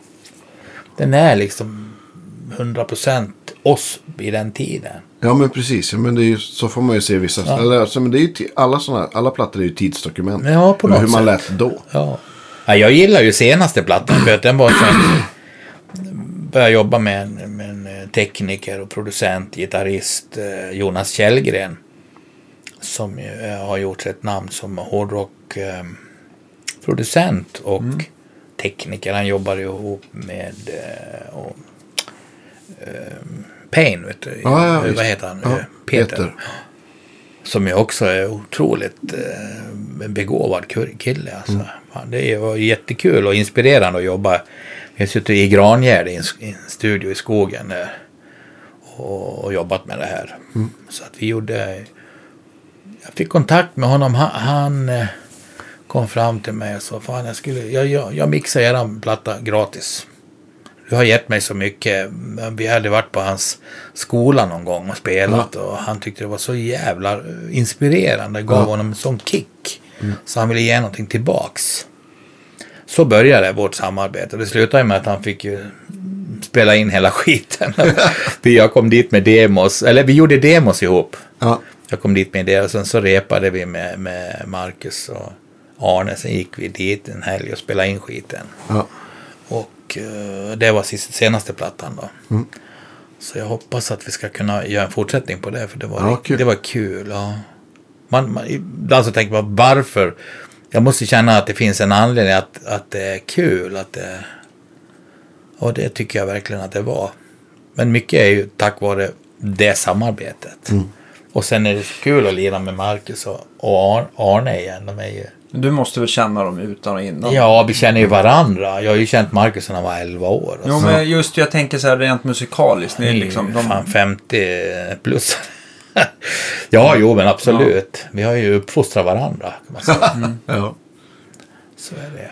Hur, blev det, hur blev det, om man bara tittar på den sista inspelningen som man har färskt i minnet. Är, blev det din gamla 63 in i Marshall eller hur? Alltså vi hade ju massa grejer.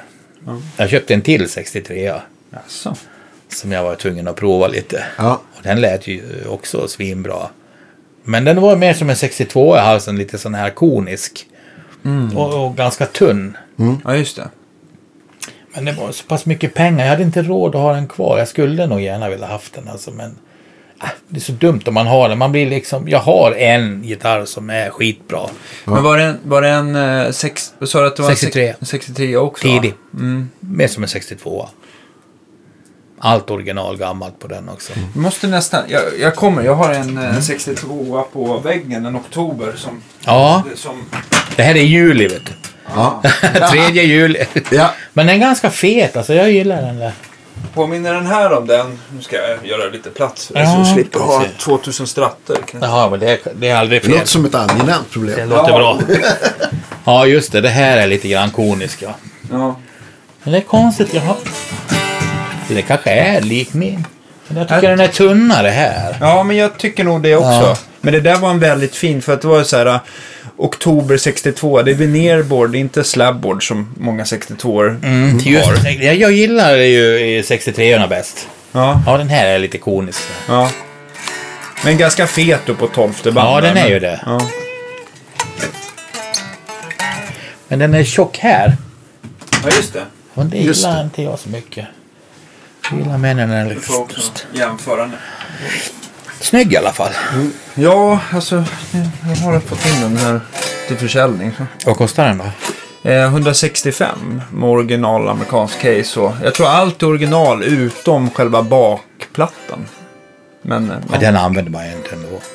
eller hur? Den första jag kastade. Ja, det. Ja, Det tar ju bara tid att hålla Ja. på. Man blir bara irriterad när Ja. man ska byta stänger. Men bra gitarr i alla fall. Men jag Ja, tänkte låter på, bra. jag tänkte på eh, om, vi, om vi ska nörda ner oss med, med din gamla Stratta. Ja. Hur, hur, eh, eh, den är ju omlackad och så. Mm. Eh, hur mycket annat är original? Är, eh, har du bytt stall eller mickar i den? Ja, det har jag nog gjort. Jag har nog bytt det mesta faktiskt. De här pottarna sitter ju bara limmade på plektrumskyddet. Jag, tycker det är skäl, allting sånt där extra skäl. Och de här pottarna på strattan är inte mycket att ha. Det är bättre att spela mjukt tycker jag.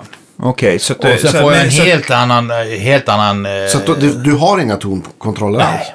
Aha, Det går direkt. Ja, jag förstår. Så att mickarna går till uh, mickväljaren såklart och sen så är det bara volym ut helt enkelt Mm. då. Ja. Och min tappar aldrig någon topp. Nej, nej precis. Jag det, har ingen konding eller något sånt där, men den tappar aldrig topp. Alltså. Så det, och det befrämjar ju min, min, min teknik. Att jag har, jag har liksom ingen en stompbox för att få eh, förstärkaren att låta överstyrd. Utan jag ställer på så att den är lagom överstyrd. Sen drar jag ner på gitarren och det skiljer inte mycket i volym, men det blir renare ljud. Ja. Så att jag, jag, jag spelar så. När det, när det kommer till mikrofoner, tycker du att eh, gammalt är bäst? Eller kan det vara liksom... Nej, jag tycker Fenders... eh, Jag tycker nog Fenders eh, standard, eh, det som de gjorde... De gjorde en sån här Reissue 62. Ja, Den tycker jag är skitbra. Den är väldigt lik de här. Originalen? eller? Ja. original, ja. Fender originalgrejer tycker jag är bäst. De här, allt det här Seymour Duncan och allt det här eh, Lundgren och sånt, det är kul. Men det, jag menar, vad fan ska man ändra någonting som är bra? Det, det tycker inte jag. Det, det är många som byter mickar. Nu ska jag byta mickar. Jag köpte en japansk eller en kinesisk gitarr. Vad fan, jag, på den här plattan, eh, Stone and Gravel, våran senaste, då, då spelar jag på en sån här riktig Gibson. Kina Gibson. Ja. Les Paul. Fan, det är bästa ljudet på, av alla Les Paul i studion. Då hade vi en R9 vet du och... Vad fan alltså. jag Min, ja, min gamla eh, Junior 58. Men jag ville ha det feta handback. Hur jävla bra som helst. Gitarren kostar 3000 spänn. För ibland kan man ju tycka de här, äh, om man, om man kopplar in en Epiphone eller kanske något Ja. asiatiskt, att det som man brukar vara generellt för mickarna, att de kan vara lite instängda och att det, lite, att det kan vara lite äh, filtmatta över diskanten. Att, det, att det inte låter så öppet. Men de här måste Jag har aldrig upplevt bra. det faktiskt. Jag har aldrig haft den, den upplevelsen. Nej, okej. Och jag tycker... eh, Jag fick två gitarrer av ESP. Tre fick jag faktiskt. 80. Eh, och uh, den singelcoilen, uh, Stratamicken, den hette SS 120. Jag vet inte vad den, om den finns nu. Den är mer eller mindre exakt som gamla Fender-mickarna. Exakt samma som jag upplever den här som jag har. 63. De är ganska, inte så mycket output. Fet mellanregister. Lågt mellanregister och bra topp. Det är liksom idealiskt för mig och det funkar skitbra ihop med just den här eh, kombinationen Al och Rosewood. Har du alltid varit all rosewood Ja. kille? Ja. Jag hade en 57, jag hittade ju en sån här Clapton Black i en studio. Och jag bara liksom wow, den var så jäkla snygg med boatneck. ja, just det. Just det. Jag fick ju köpa den också. Så den hade jag, men nej. Den lät pappig. Alltså det är ju det är ett helt annat sound. Alltså det är ju... Okej, single string om man ska köra T-Birds eller något sånt där. Mm, just det. Jimmy Bones. Gammel, gammelstuk liksom. Det, det är bra, men den har inte alls den här värmen. Finns inte. Nej. Men det, det är klart det är ju olika. Jag har ju provat andra 50-talsstratter som har låtit helt annorlunda. Men den här var pappig liksom så här. Du, Det är ju ungefär som man spelar på en eh, akustisk gitarr i, med, med lönn, sidor och botten. Det är liksom, Den är stark, men ganska fattig på över och undertoner. Den har väldigt mycket presence liksom, men inte så mycket Kropp. inte den här sköna röven liksom. Som den här. inte så mycket röv. Ja. Mer midja. Och sen så, men sen så har du eh, i stallläget för att få lite mer drag hade du väl eh, satt dit en... Eh, Mansant. Mansant. Åh, den är underbar. Var det den som heter Rock också? Rock. Som är deras lite mer pålindade historia? Ja. Men den låter, den har inget tryne. Den är inte en sån här... äh, Det låter inte näsa Nej, precis. Inte alls. Utan den har en väldigt öppen karaktär. Den låter som en telemick. Och det är idealet för mig. Alltså stallläge, tele, twang, Ja, twang man blir sound. glad. Ja, Absolut. man, ju- man älskar ju det. Stratta, strattans svaghet, det är stallmicken. I, min, I mina ögon. Ja, jag håller med. Det är klart att du kan, du kan ju skruva ner den andra. Och höja den så man får liksom, man skippar amplituden så man får samma, eh, samma styrka på den. Men det är ändå inte, den är lite för fisig tycker jag. Den här var sant, det är, den bästa jag har hört i just när det gäller att få det, där twangiga. Du kan lyssna på eh, ett solo på Stone and Gravel. Den heter, det är en, det är en låt som, vi, som jag gjorde på Humanizer som jag aldrig, aldrig var nöjd med. Vi samplade pom, pom, pom, pom, ett komp, det var så jävla out. Så jag har alltid velat gjort den. Ja. Den heter Rolla Rollin' Man. Och när jag fick, det var första gitarrsolo jag spelade när vi gjorde plattan. Och jag var så glad liksom. Men- Men det soundet, det är just den micken. Ja. Alltså det är, det är åt telehåll, telecaster-hållet. Och det gillar man ju. Annars är jag väldigt lite telecaster-man. Hade du nå, nå, hade du dina fulltonpedaler också på plattan? Ja, 69 har jag ju alltid. Så den kommer ju med någonstans. Ja, den är ju på Sin City naturligtvis. Där är, då är det Mayhem alltså. Då kör jag ju sån här jävla... Oh, vad heter han? Professor. eh, Som Zeppelin allt. Termin? Ja, Ja. termin. Ja. en tagning, nu kör vi. Det är Mayhem, det är Sin City, lyssna på den. Alltså. Om ni står ut, det är både... Jag har ju... Jag har ju... Där är det både fuzz, alltså det är både 69 och den här oktafassen. Just det. Helt sjukt, den oktafassen är bra också. Ja. Och så wow, wow, wow, ja. Och så, De gamla ska det vara. Plåterna. Eh, Precis, lite större. Ja, Ja, exakt. jag fick ju en hel låda av han Harry ifrån Finland. Du. Prova de här. Och skicka tillbaka dem du inte vill ha. Men det var, ju, det var ju de jag tog den här Clyde Wowan och de här, den här blåa och röda och Viben. Uni-Viben. Ja. Så fick jag bra pris. Men jäklar, de har hållit alltså. Ja. Jag köpte Buddha Wowan av honom Just det. istället. Och den har ju hållit alltså 20 år utan att byta. Jag vet inte hur många Voxwower jag har haft. Man kan ju, man kan ju göra ren de jävla kolbanorna va, Mm. i putten tre gånger. Sen måste man byta. Det finns ju inte reservdelar. Det finns ju inte. Nu kanske det finns, men då fanns det inte. Jag vet inte hur många jag har haft.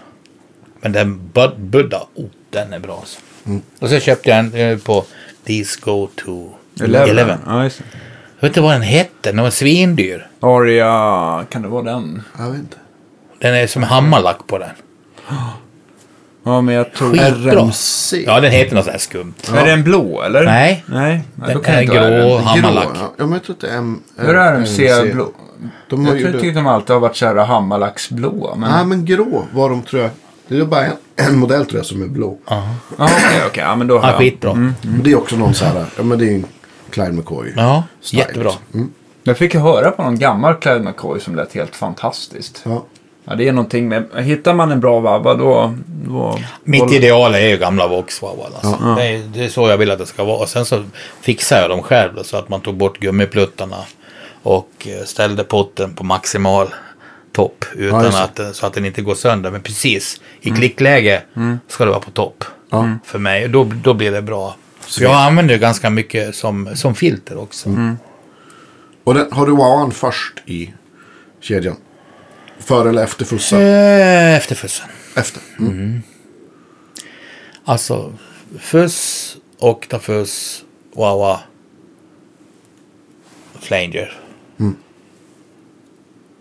Och sen så är ingen eko idag, eller? Jag köpte ju ett sånt där, vad fan heter det, utav honom också. Fan, det var dyrt också. Men det är ett sånt där som har flera huvuden. Du kan simulera det där, jag har inte jobbat med så mycket. Ah, vilken tänker vi på? Jag tycker inte det stämmer så bra. Men det var inte full Thomson, för de har ju gjort någon Ecoplex Nej, den är ju, men jag har ju Ecoplex som är bra. Men alltså nej. Det här är, vad fan heter det? Nej, stå still. Den är i mitt pedalbord som jag inte använder. jag gillar inte pedalbord. Jag har bara löst. Ja. Och det är skitjobbigt för jag kommer ju knappt upp från golvet. Jag har dålig rygg. Så. Ja, okej, okej. så jag, får jag skickar efter ett skitfint pedalbord. Det var snyggt. Den hette Holyboard. Okej. Skitsnyggt alltså. Med lite ergometriskt. Ja. Rött. Så det där ska jag ha. Det var ju hur stort som helst. kom en dragspelsväska liksom. Och väger ett ton. Så monterade jag allting på den där. Och det, det funkar väl ett tag sedan. Äh, fan. Man kanske ska börja sälja så här speciella donkraftsgrejer till pedalbord som orkar lyfta. till exempel ditt. Ja. så, man kan exakt. komma, så man slipper liksom böja sig ner. Ja. Nej men det är ju bra. För att man, eh, det är lite jobbigt när man knappt kommer upp. Man får häva sig upp. Och publiken, man, man är, om folk säger att vad fan, kolla han är på fyllan. De tror att man är full. Då. Ja. Men det vill man ju inte. Man vill inte att folk ska tro sånt. Nej. Men visst har, ni ska ha någon, någon 40-årsjubileumskonsert va? Ja. På Fasching. Mm. Vilket datum är det? det här må, måste vi 26. göra det. 26 januari. Mm. Då får ni komma. Ja, får ni se till Då att... blir det tryck. Då blir det tryck. Ja, Det blir, det blir det lite gäster och grejer? Oj, oj, oj. Ja, Skojar du? Det blir fullt. Det blir fullt program. ja. ja men det känns som en, en kväll man inte får missa. Men Nej, det kan bli jag, kul. jag tänkte på som till exempel eh, när du kommer till Fasching. Eh, ta, är det alltid gamla eh, 63 som Ja. får följa med? Ja, ja, Är det något an, Har du någon spärrgitarr eller är det bara jag har nysträngat ja, jag har ju min den här guldgitarren vet du, som en konstnär byggde. Den är väldigt speciell. Den har ju lite längre mensur. Den är längre strängar än en, en handbackengitarr. Okej. Och det ger ju att du får lite tydligare ackord. Alltså du får liksom en, mer som en strata. Att du kan spela, ha ett distat ackord och spela visackord. Och, och det det hörs bättre. vad det är för toner. Liksom. Okej, men är det som att den är lika Längre. lång som en stratta eller är den även längre än en stratta? Nej, den är nog ungefär, det, vad är det? 25,5. Hagström, Hagström Super Swede. Ja. Skala. Det är den halsen. Okej. Och sen är det en kaross som är byggd på en, en, en hårskena som går genomgående. Halsen är fästad i den här hårskenan ganska kraftig. Ända ner till ändpinnen. Va? Och sen är det som en, en, eh, en jazzburk. Fast lite annan form. Som sitter. Ja, precis. En helakustisk burk. Ja. Mm. Den har jag ju haft som en, eh, det var ju i samband med Aint Beggen som den på eh, Just videon och sånt där. precis. Använde jag den. Men den är lite tung. Mhm. Så jag har ju köpt en eh, Les Paul sån här historic. Som en chamber kanske? Eller som Nej. en ljudfräs? Nej. Nej, nej, nej. Den är, den är, men den är ganska lätt. Okej, ja, du Och fick den är jäkligt ex- bra. Ja. Så jag har några handbacken-gitarrer. Sen har jag en Arvidsson. Som jag fick eh, 90 utav eh, Beijerstrand. Han hade sådana här rockpriser. Okej. Okej. Han ringde så. Du måste komma, det är, det är avslutning på luftgitarr. Fy fan, jag hatar luftgitarr. Ja, men du kan väl komma ner aldrig i livet. Ja, men det är någon speciell grej, vet du. Ja, men vad fan, var ett jävla... Jag avskyr det jävla luftgitarr alltså. Det är så dumt. Det är en massa fyllor som står på... Alltså, jag kan inte säga nu vad det är, men du kommer, du kommer bli jätteglad. Okej. Får jag ta med min son, Kalle, för han följer med? Ja, han får. Jag fixar hotellrum. och så. Okej. Och sen då hade jag ju fått hans pris. Så skulle jag ju få hans pris, vet du. Ja. Så det helt plötsligt fick jag stå på scen så kom han och hängde en gitarr om halsen. Jag trodde det var en Hondo, vet du. Den såg ju liksom lite enkel ut. Ja. Fick jag se Arvidsson komma ut och skratta från scenen. Då såg jag att det var ju hans bygge då. Ja. Så det var en mahognystratta med en, en, eh, en patent number i stallläge. Just det. Mm. Och så hade han ett stall ute. Jag brukar alltid klaga på. eh, Vi brukar två gamla gubbar som gnäller. Ja. Alltså de där jävla stallen de gör nu. Vet du. Det här har jag ju... Det är en helt annan kvalitet vet du. Det är De plåt- gamla stallen, Ja, de ja. låter ju bättre än allt annat. Ja. Men det är härdat. Härdad stålplåt. Mhm. Tokfan hade tagit stallet och åkt ut till FOA och protonbeskjutit det med i timmar vet du, för att härda det extra. Så han, han, han, Ja. så han gick i god för det där. Att nu jävlar ska du inte klaga vet du, för det här blir inga grader. Nej. Nej, för Det blir ju knappt grader. Jag Nej, jag vet. ju ner mig en det, är gam, då. det är så här gamla... Eh, gamla sadlar, det känns ju som att de liksom, de får inte de här små jacken efter Nej, strängarna. Liksom. De håller, grader. håller för jämnan.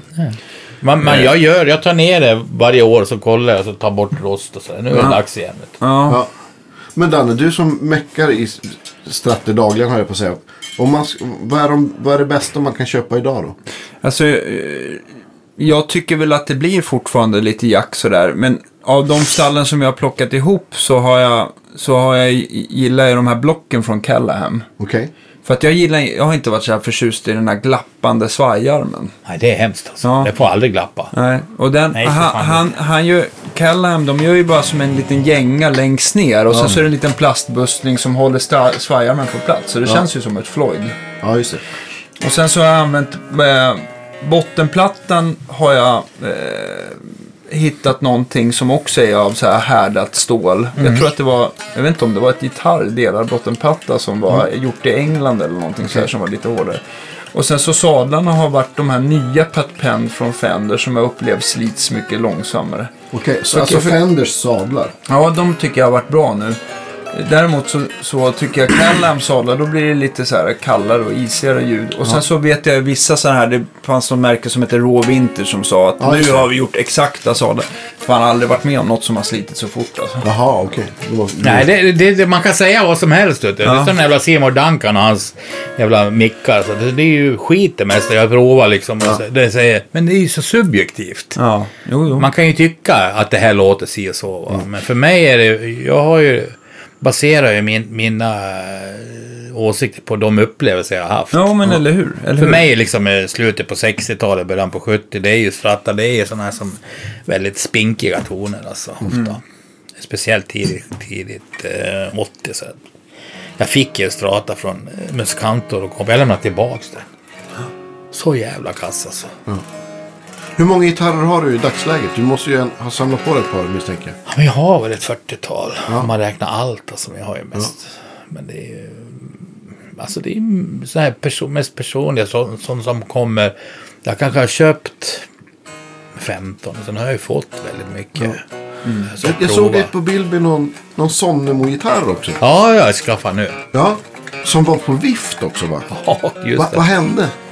Nej, men jag tror att det var någon som stal den, jag vet inte. Eh, den kom tillbaks i alla fall. Jag, jag skulle ta tåget från Kastrup. Ja.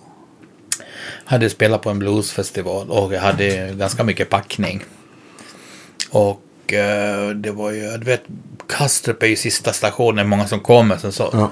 är det ju så här eh, koll när man kommer till Sverige. Så det var mycket folk, det var en jävla röra. Man kom inte in i vagnen.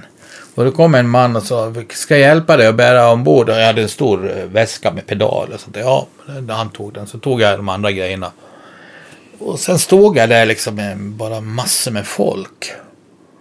Man kom inte in i någon vagn och sånt. Och sen när jag skulle gå av då var gitarren inte med i packningen. Ah. Så att jag, undrar om det kanske var någon, att de jobbade ett par. Det var kanske en som tog gitarren och stack vidare. Men sen fick jag tillbaks den. Tre veckor senare så hade någon lämnat in den.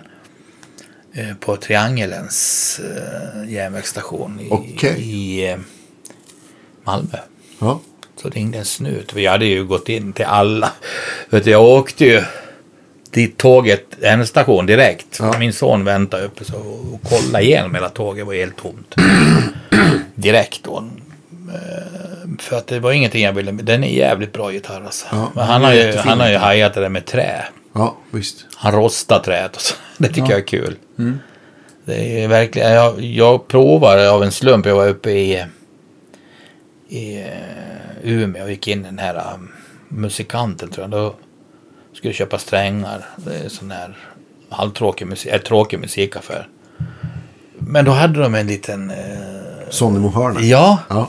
så jag tog en som jag tyckte såg så frän ut. Det var humbuckers och... Så hade han målat, gjort halva vit och halva sunburst. Just det. Mm, just det. Skitläcker. Så jag provade den. Lät hur bra som helst. Jag hörde redan akustiskt, bara tog den att... Hmm, den liknar jag i Bettan och så. Och sen började jag spela på den. lät så jävla bra. Alltså, som bra ton. Som aldrig finns på en gitarr som nu går in. Du kan köpa sån här Fender Relic. Det är ju eh, som limpa, det är dött. Ja. De flesta. Och man får ju mecka lite. Men sen eh, gick jag ut och hämtade de andra. Provade allihop. Samma sak. Så hörde jag av mig till honom och, och så snackade vi om om han skulle bygga någonting till mig. Jag behöver ju ha någon. En sån här liten resgitarr som har både handbackers och...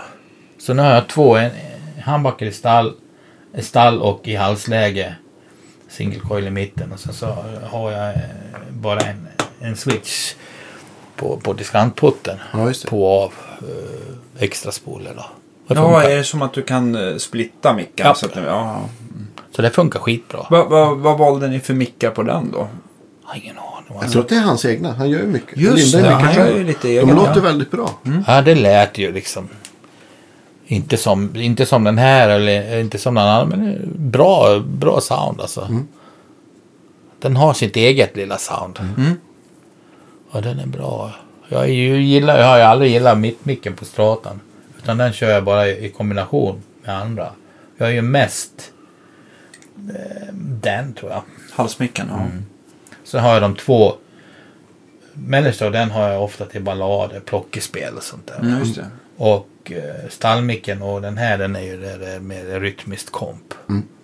Alltså, det är ju standard tror jag. Men mitt, mittmicken används väldigt, väldigt. Jag, vet, jag tycker inte om det ljudet. Verkligen smak. Jag, jag, Ja. jag, jag, jag. Ja, men jag älskar mittmicken på min ställt i alla Ja, men det är fall. många som ja, gör det. Ja. Ja, Stevie han körde mycket på ja mittmicken. verkligen. Ja. Och Jimmy som är nästan mest känd för det. Men, men det är väl som där just, just, eh, ja, det beror väl på vilken mick man sätter dit också. Men jag har aldrig, jag har aldrig gillat det.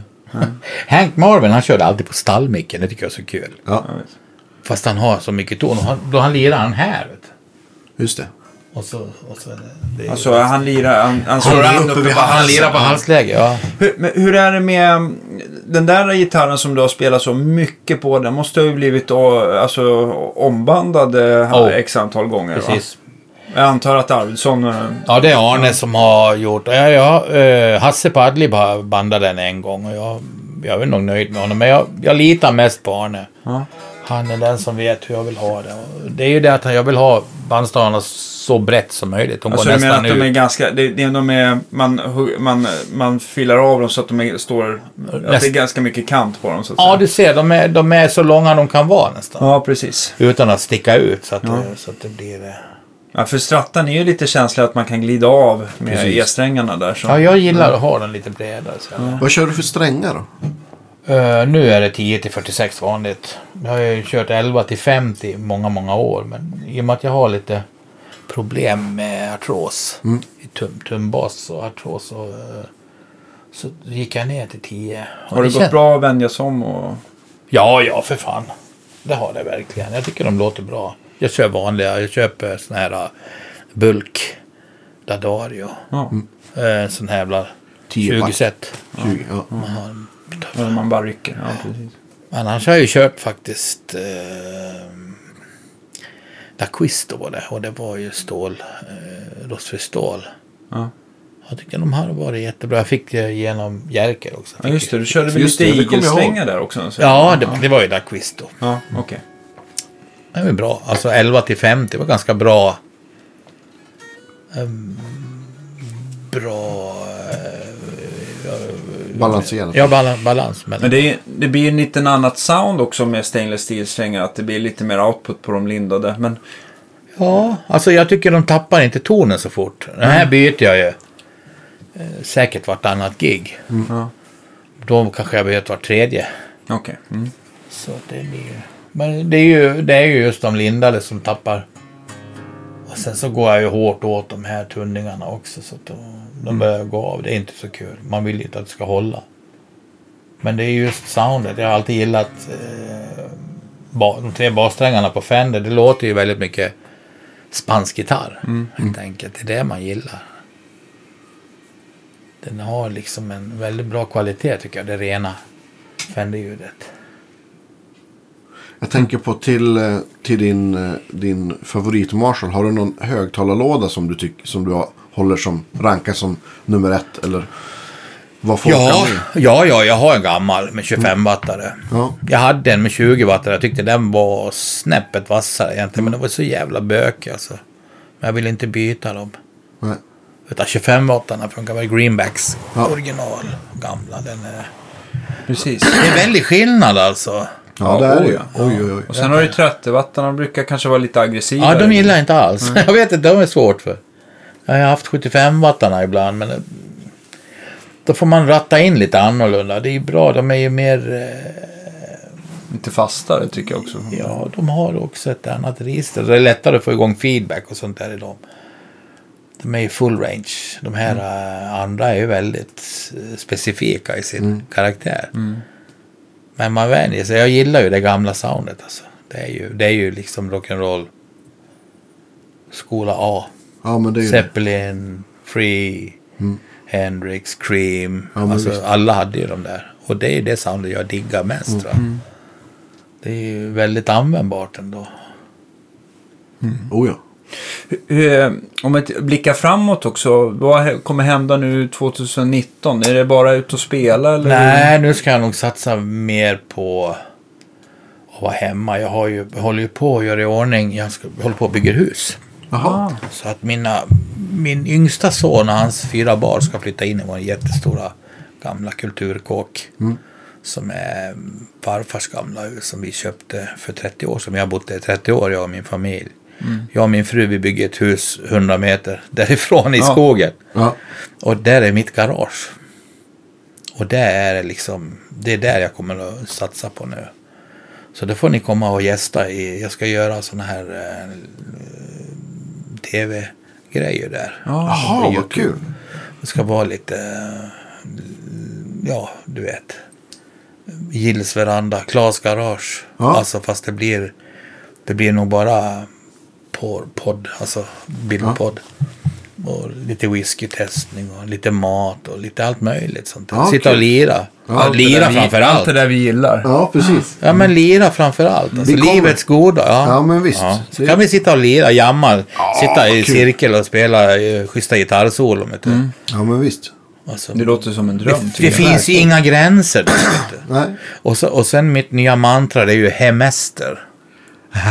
Det är min son, han, han, Ja. han myntade begreppet för fyra, fem år sedan. Jag tycker att det är, en bra tanke.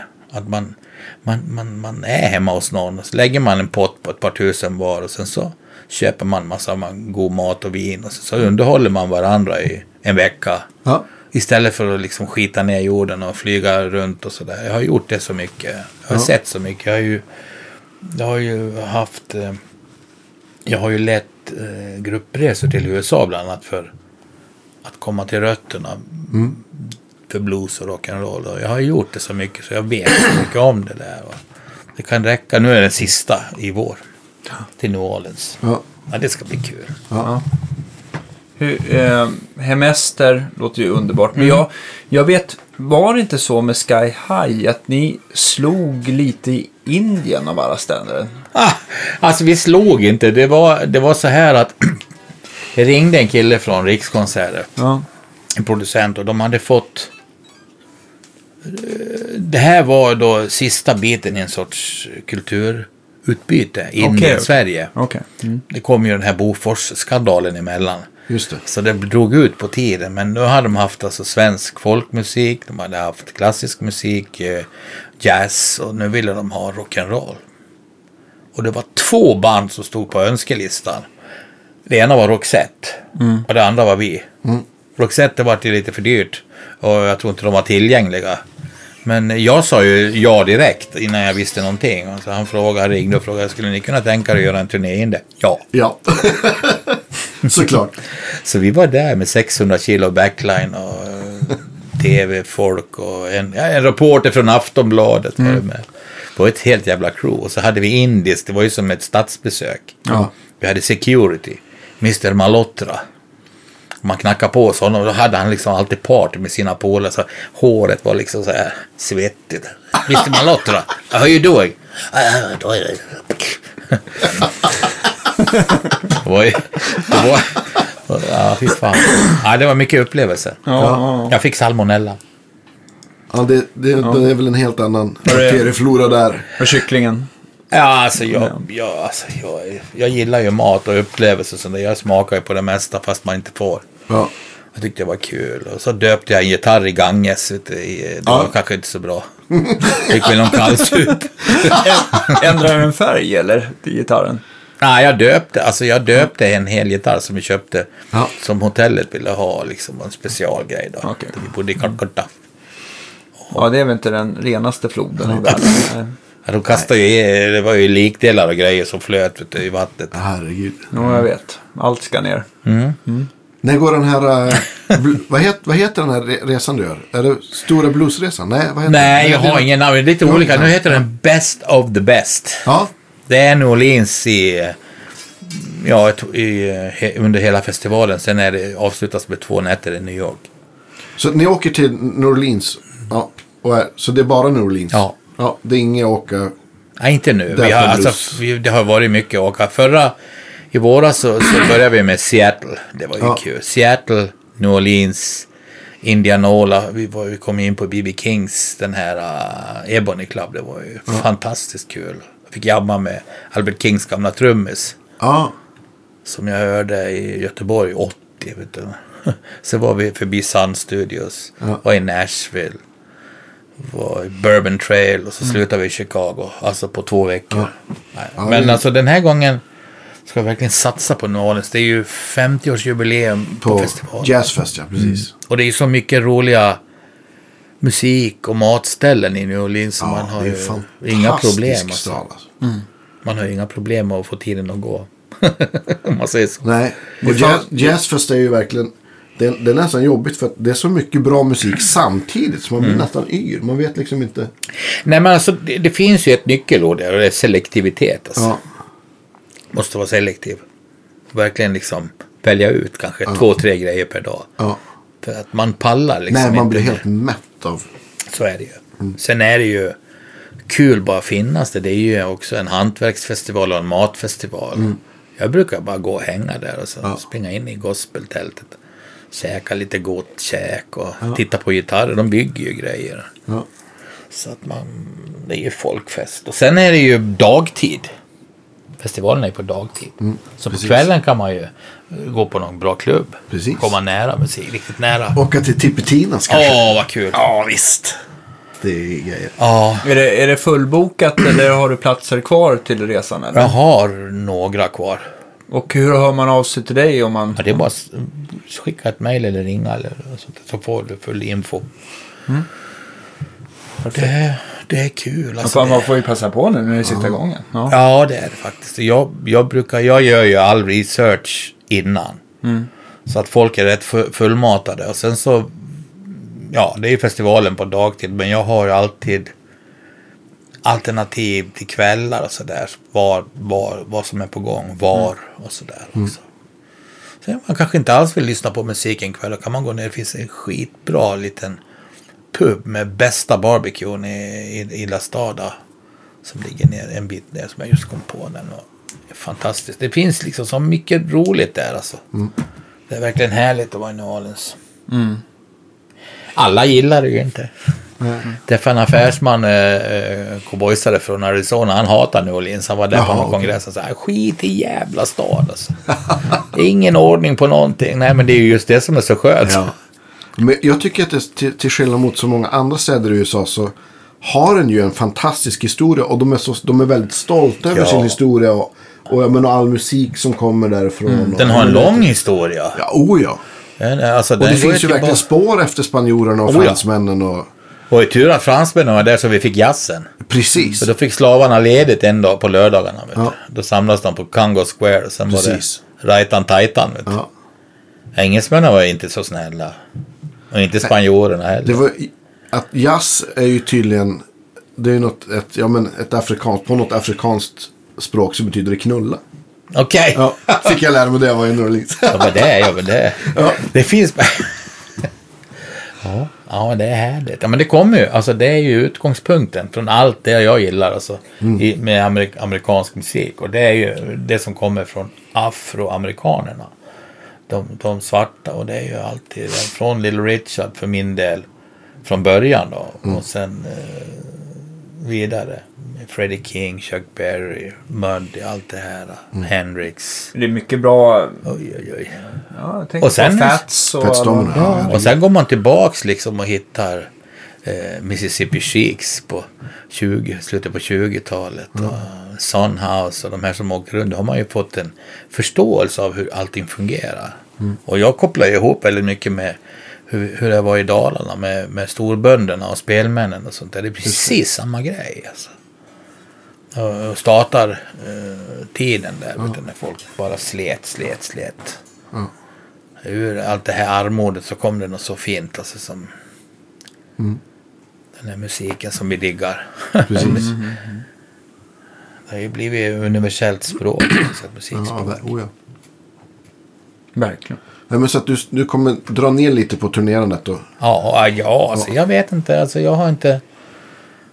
Ja, jag spelar ju inte. Jag gör ju inte 200 gig på året. Det gör jag absolut inte. Kanske 70. Det Det, är räcker väl. Det räcker väl för mig. Alltså. Jag skulle kunna göra 40.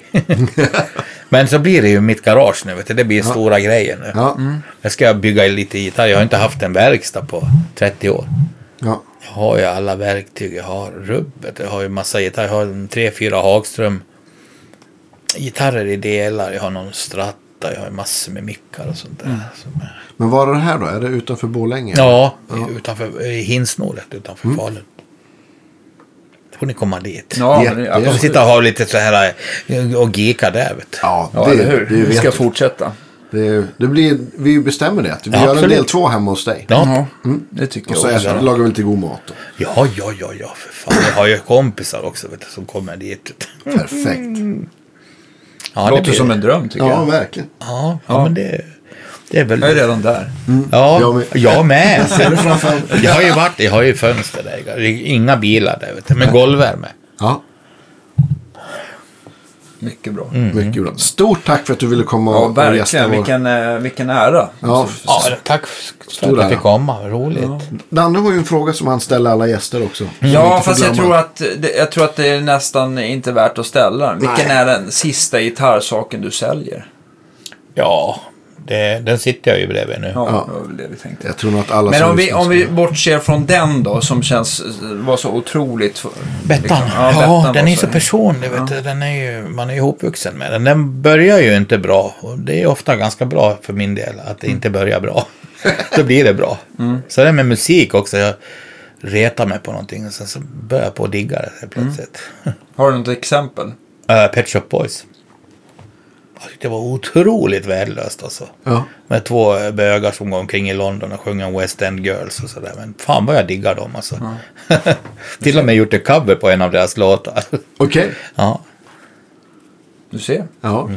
Vilken, vilken blir det grej? Om den där sitter säkert då, vilken, är, vilken är den näst sista saken du kommer sälja? Av gitarrprylar och sånt Ja. där. Mm. Ja men det måste ju vara min gamla Marshall alltså. ja. Misstänkte det. ja. Eller kanske Deluxen för den är lätt. Den är ju så väldigt bra alltså. Ja. Deluxen är det nog för den är ju som en hel. Sen har den Hammond-reverbet. Den passar ju mig bättre egentligen nu. Sen har jag en Martin, en trippel 028 som är väldigt... Nej men det blir nog Deluxen alltså. Ja. Måste ju ha någonting att spela i. Ja, ja, Marshall är lite bra för tung alltså. Ja. Och jag har ju det där soundet ändå. Underbart. ja. Ja. Då så. Stort tack. Och Tack på återseende. Ja, verkligen. välkommen till garaget. Jajamensan. Låt oss se det fram emot. Och vi ses eh, nästa vecka, gott folk. Ja, varje torsdag. Jajamän. Ja. Hej då. Och god jul! God jul.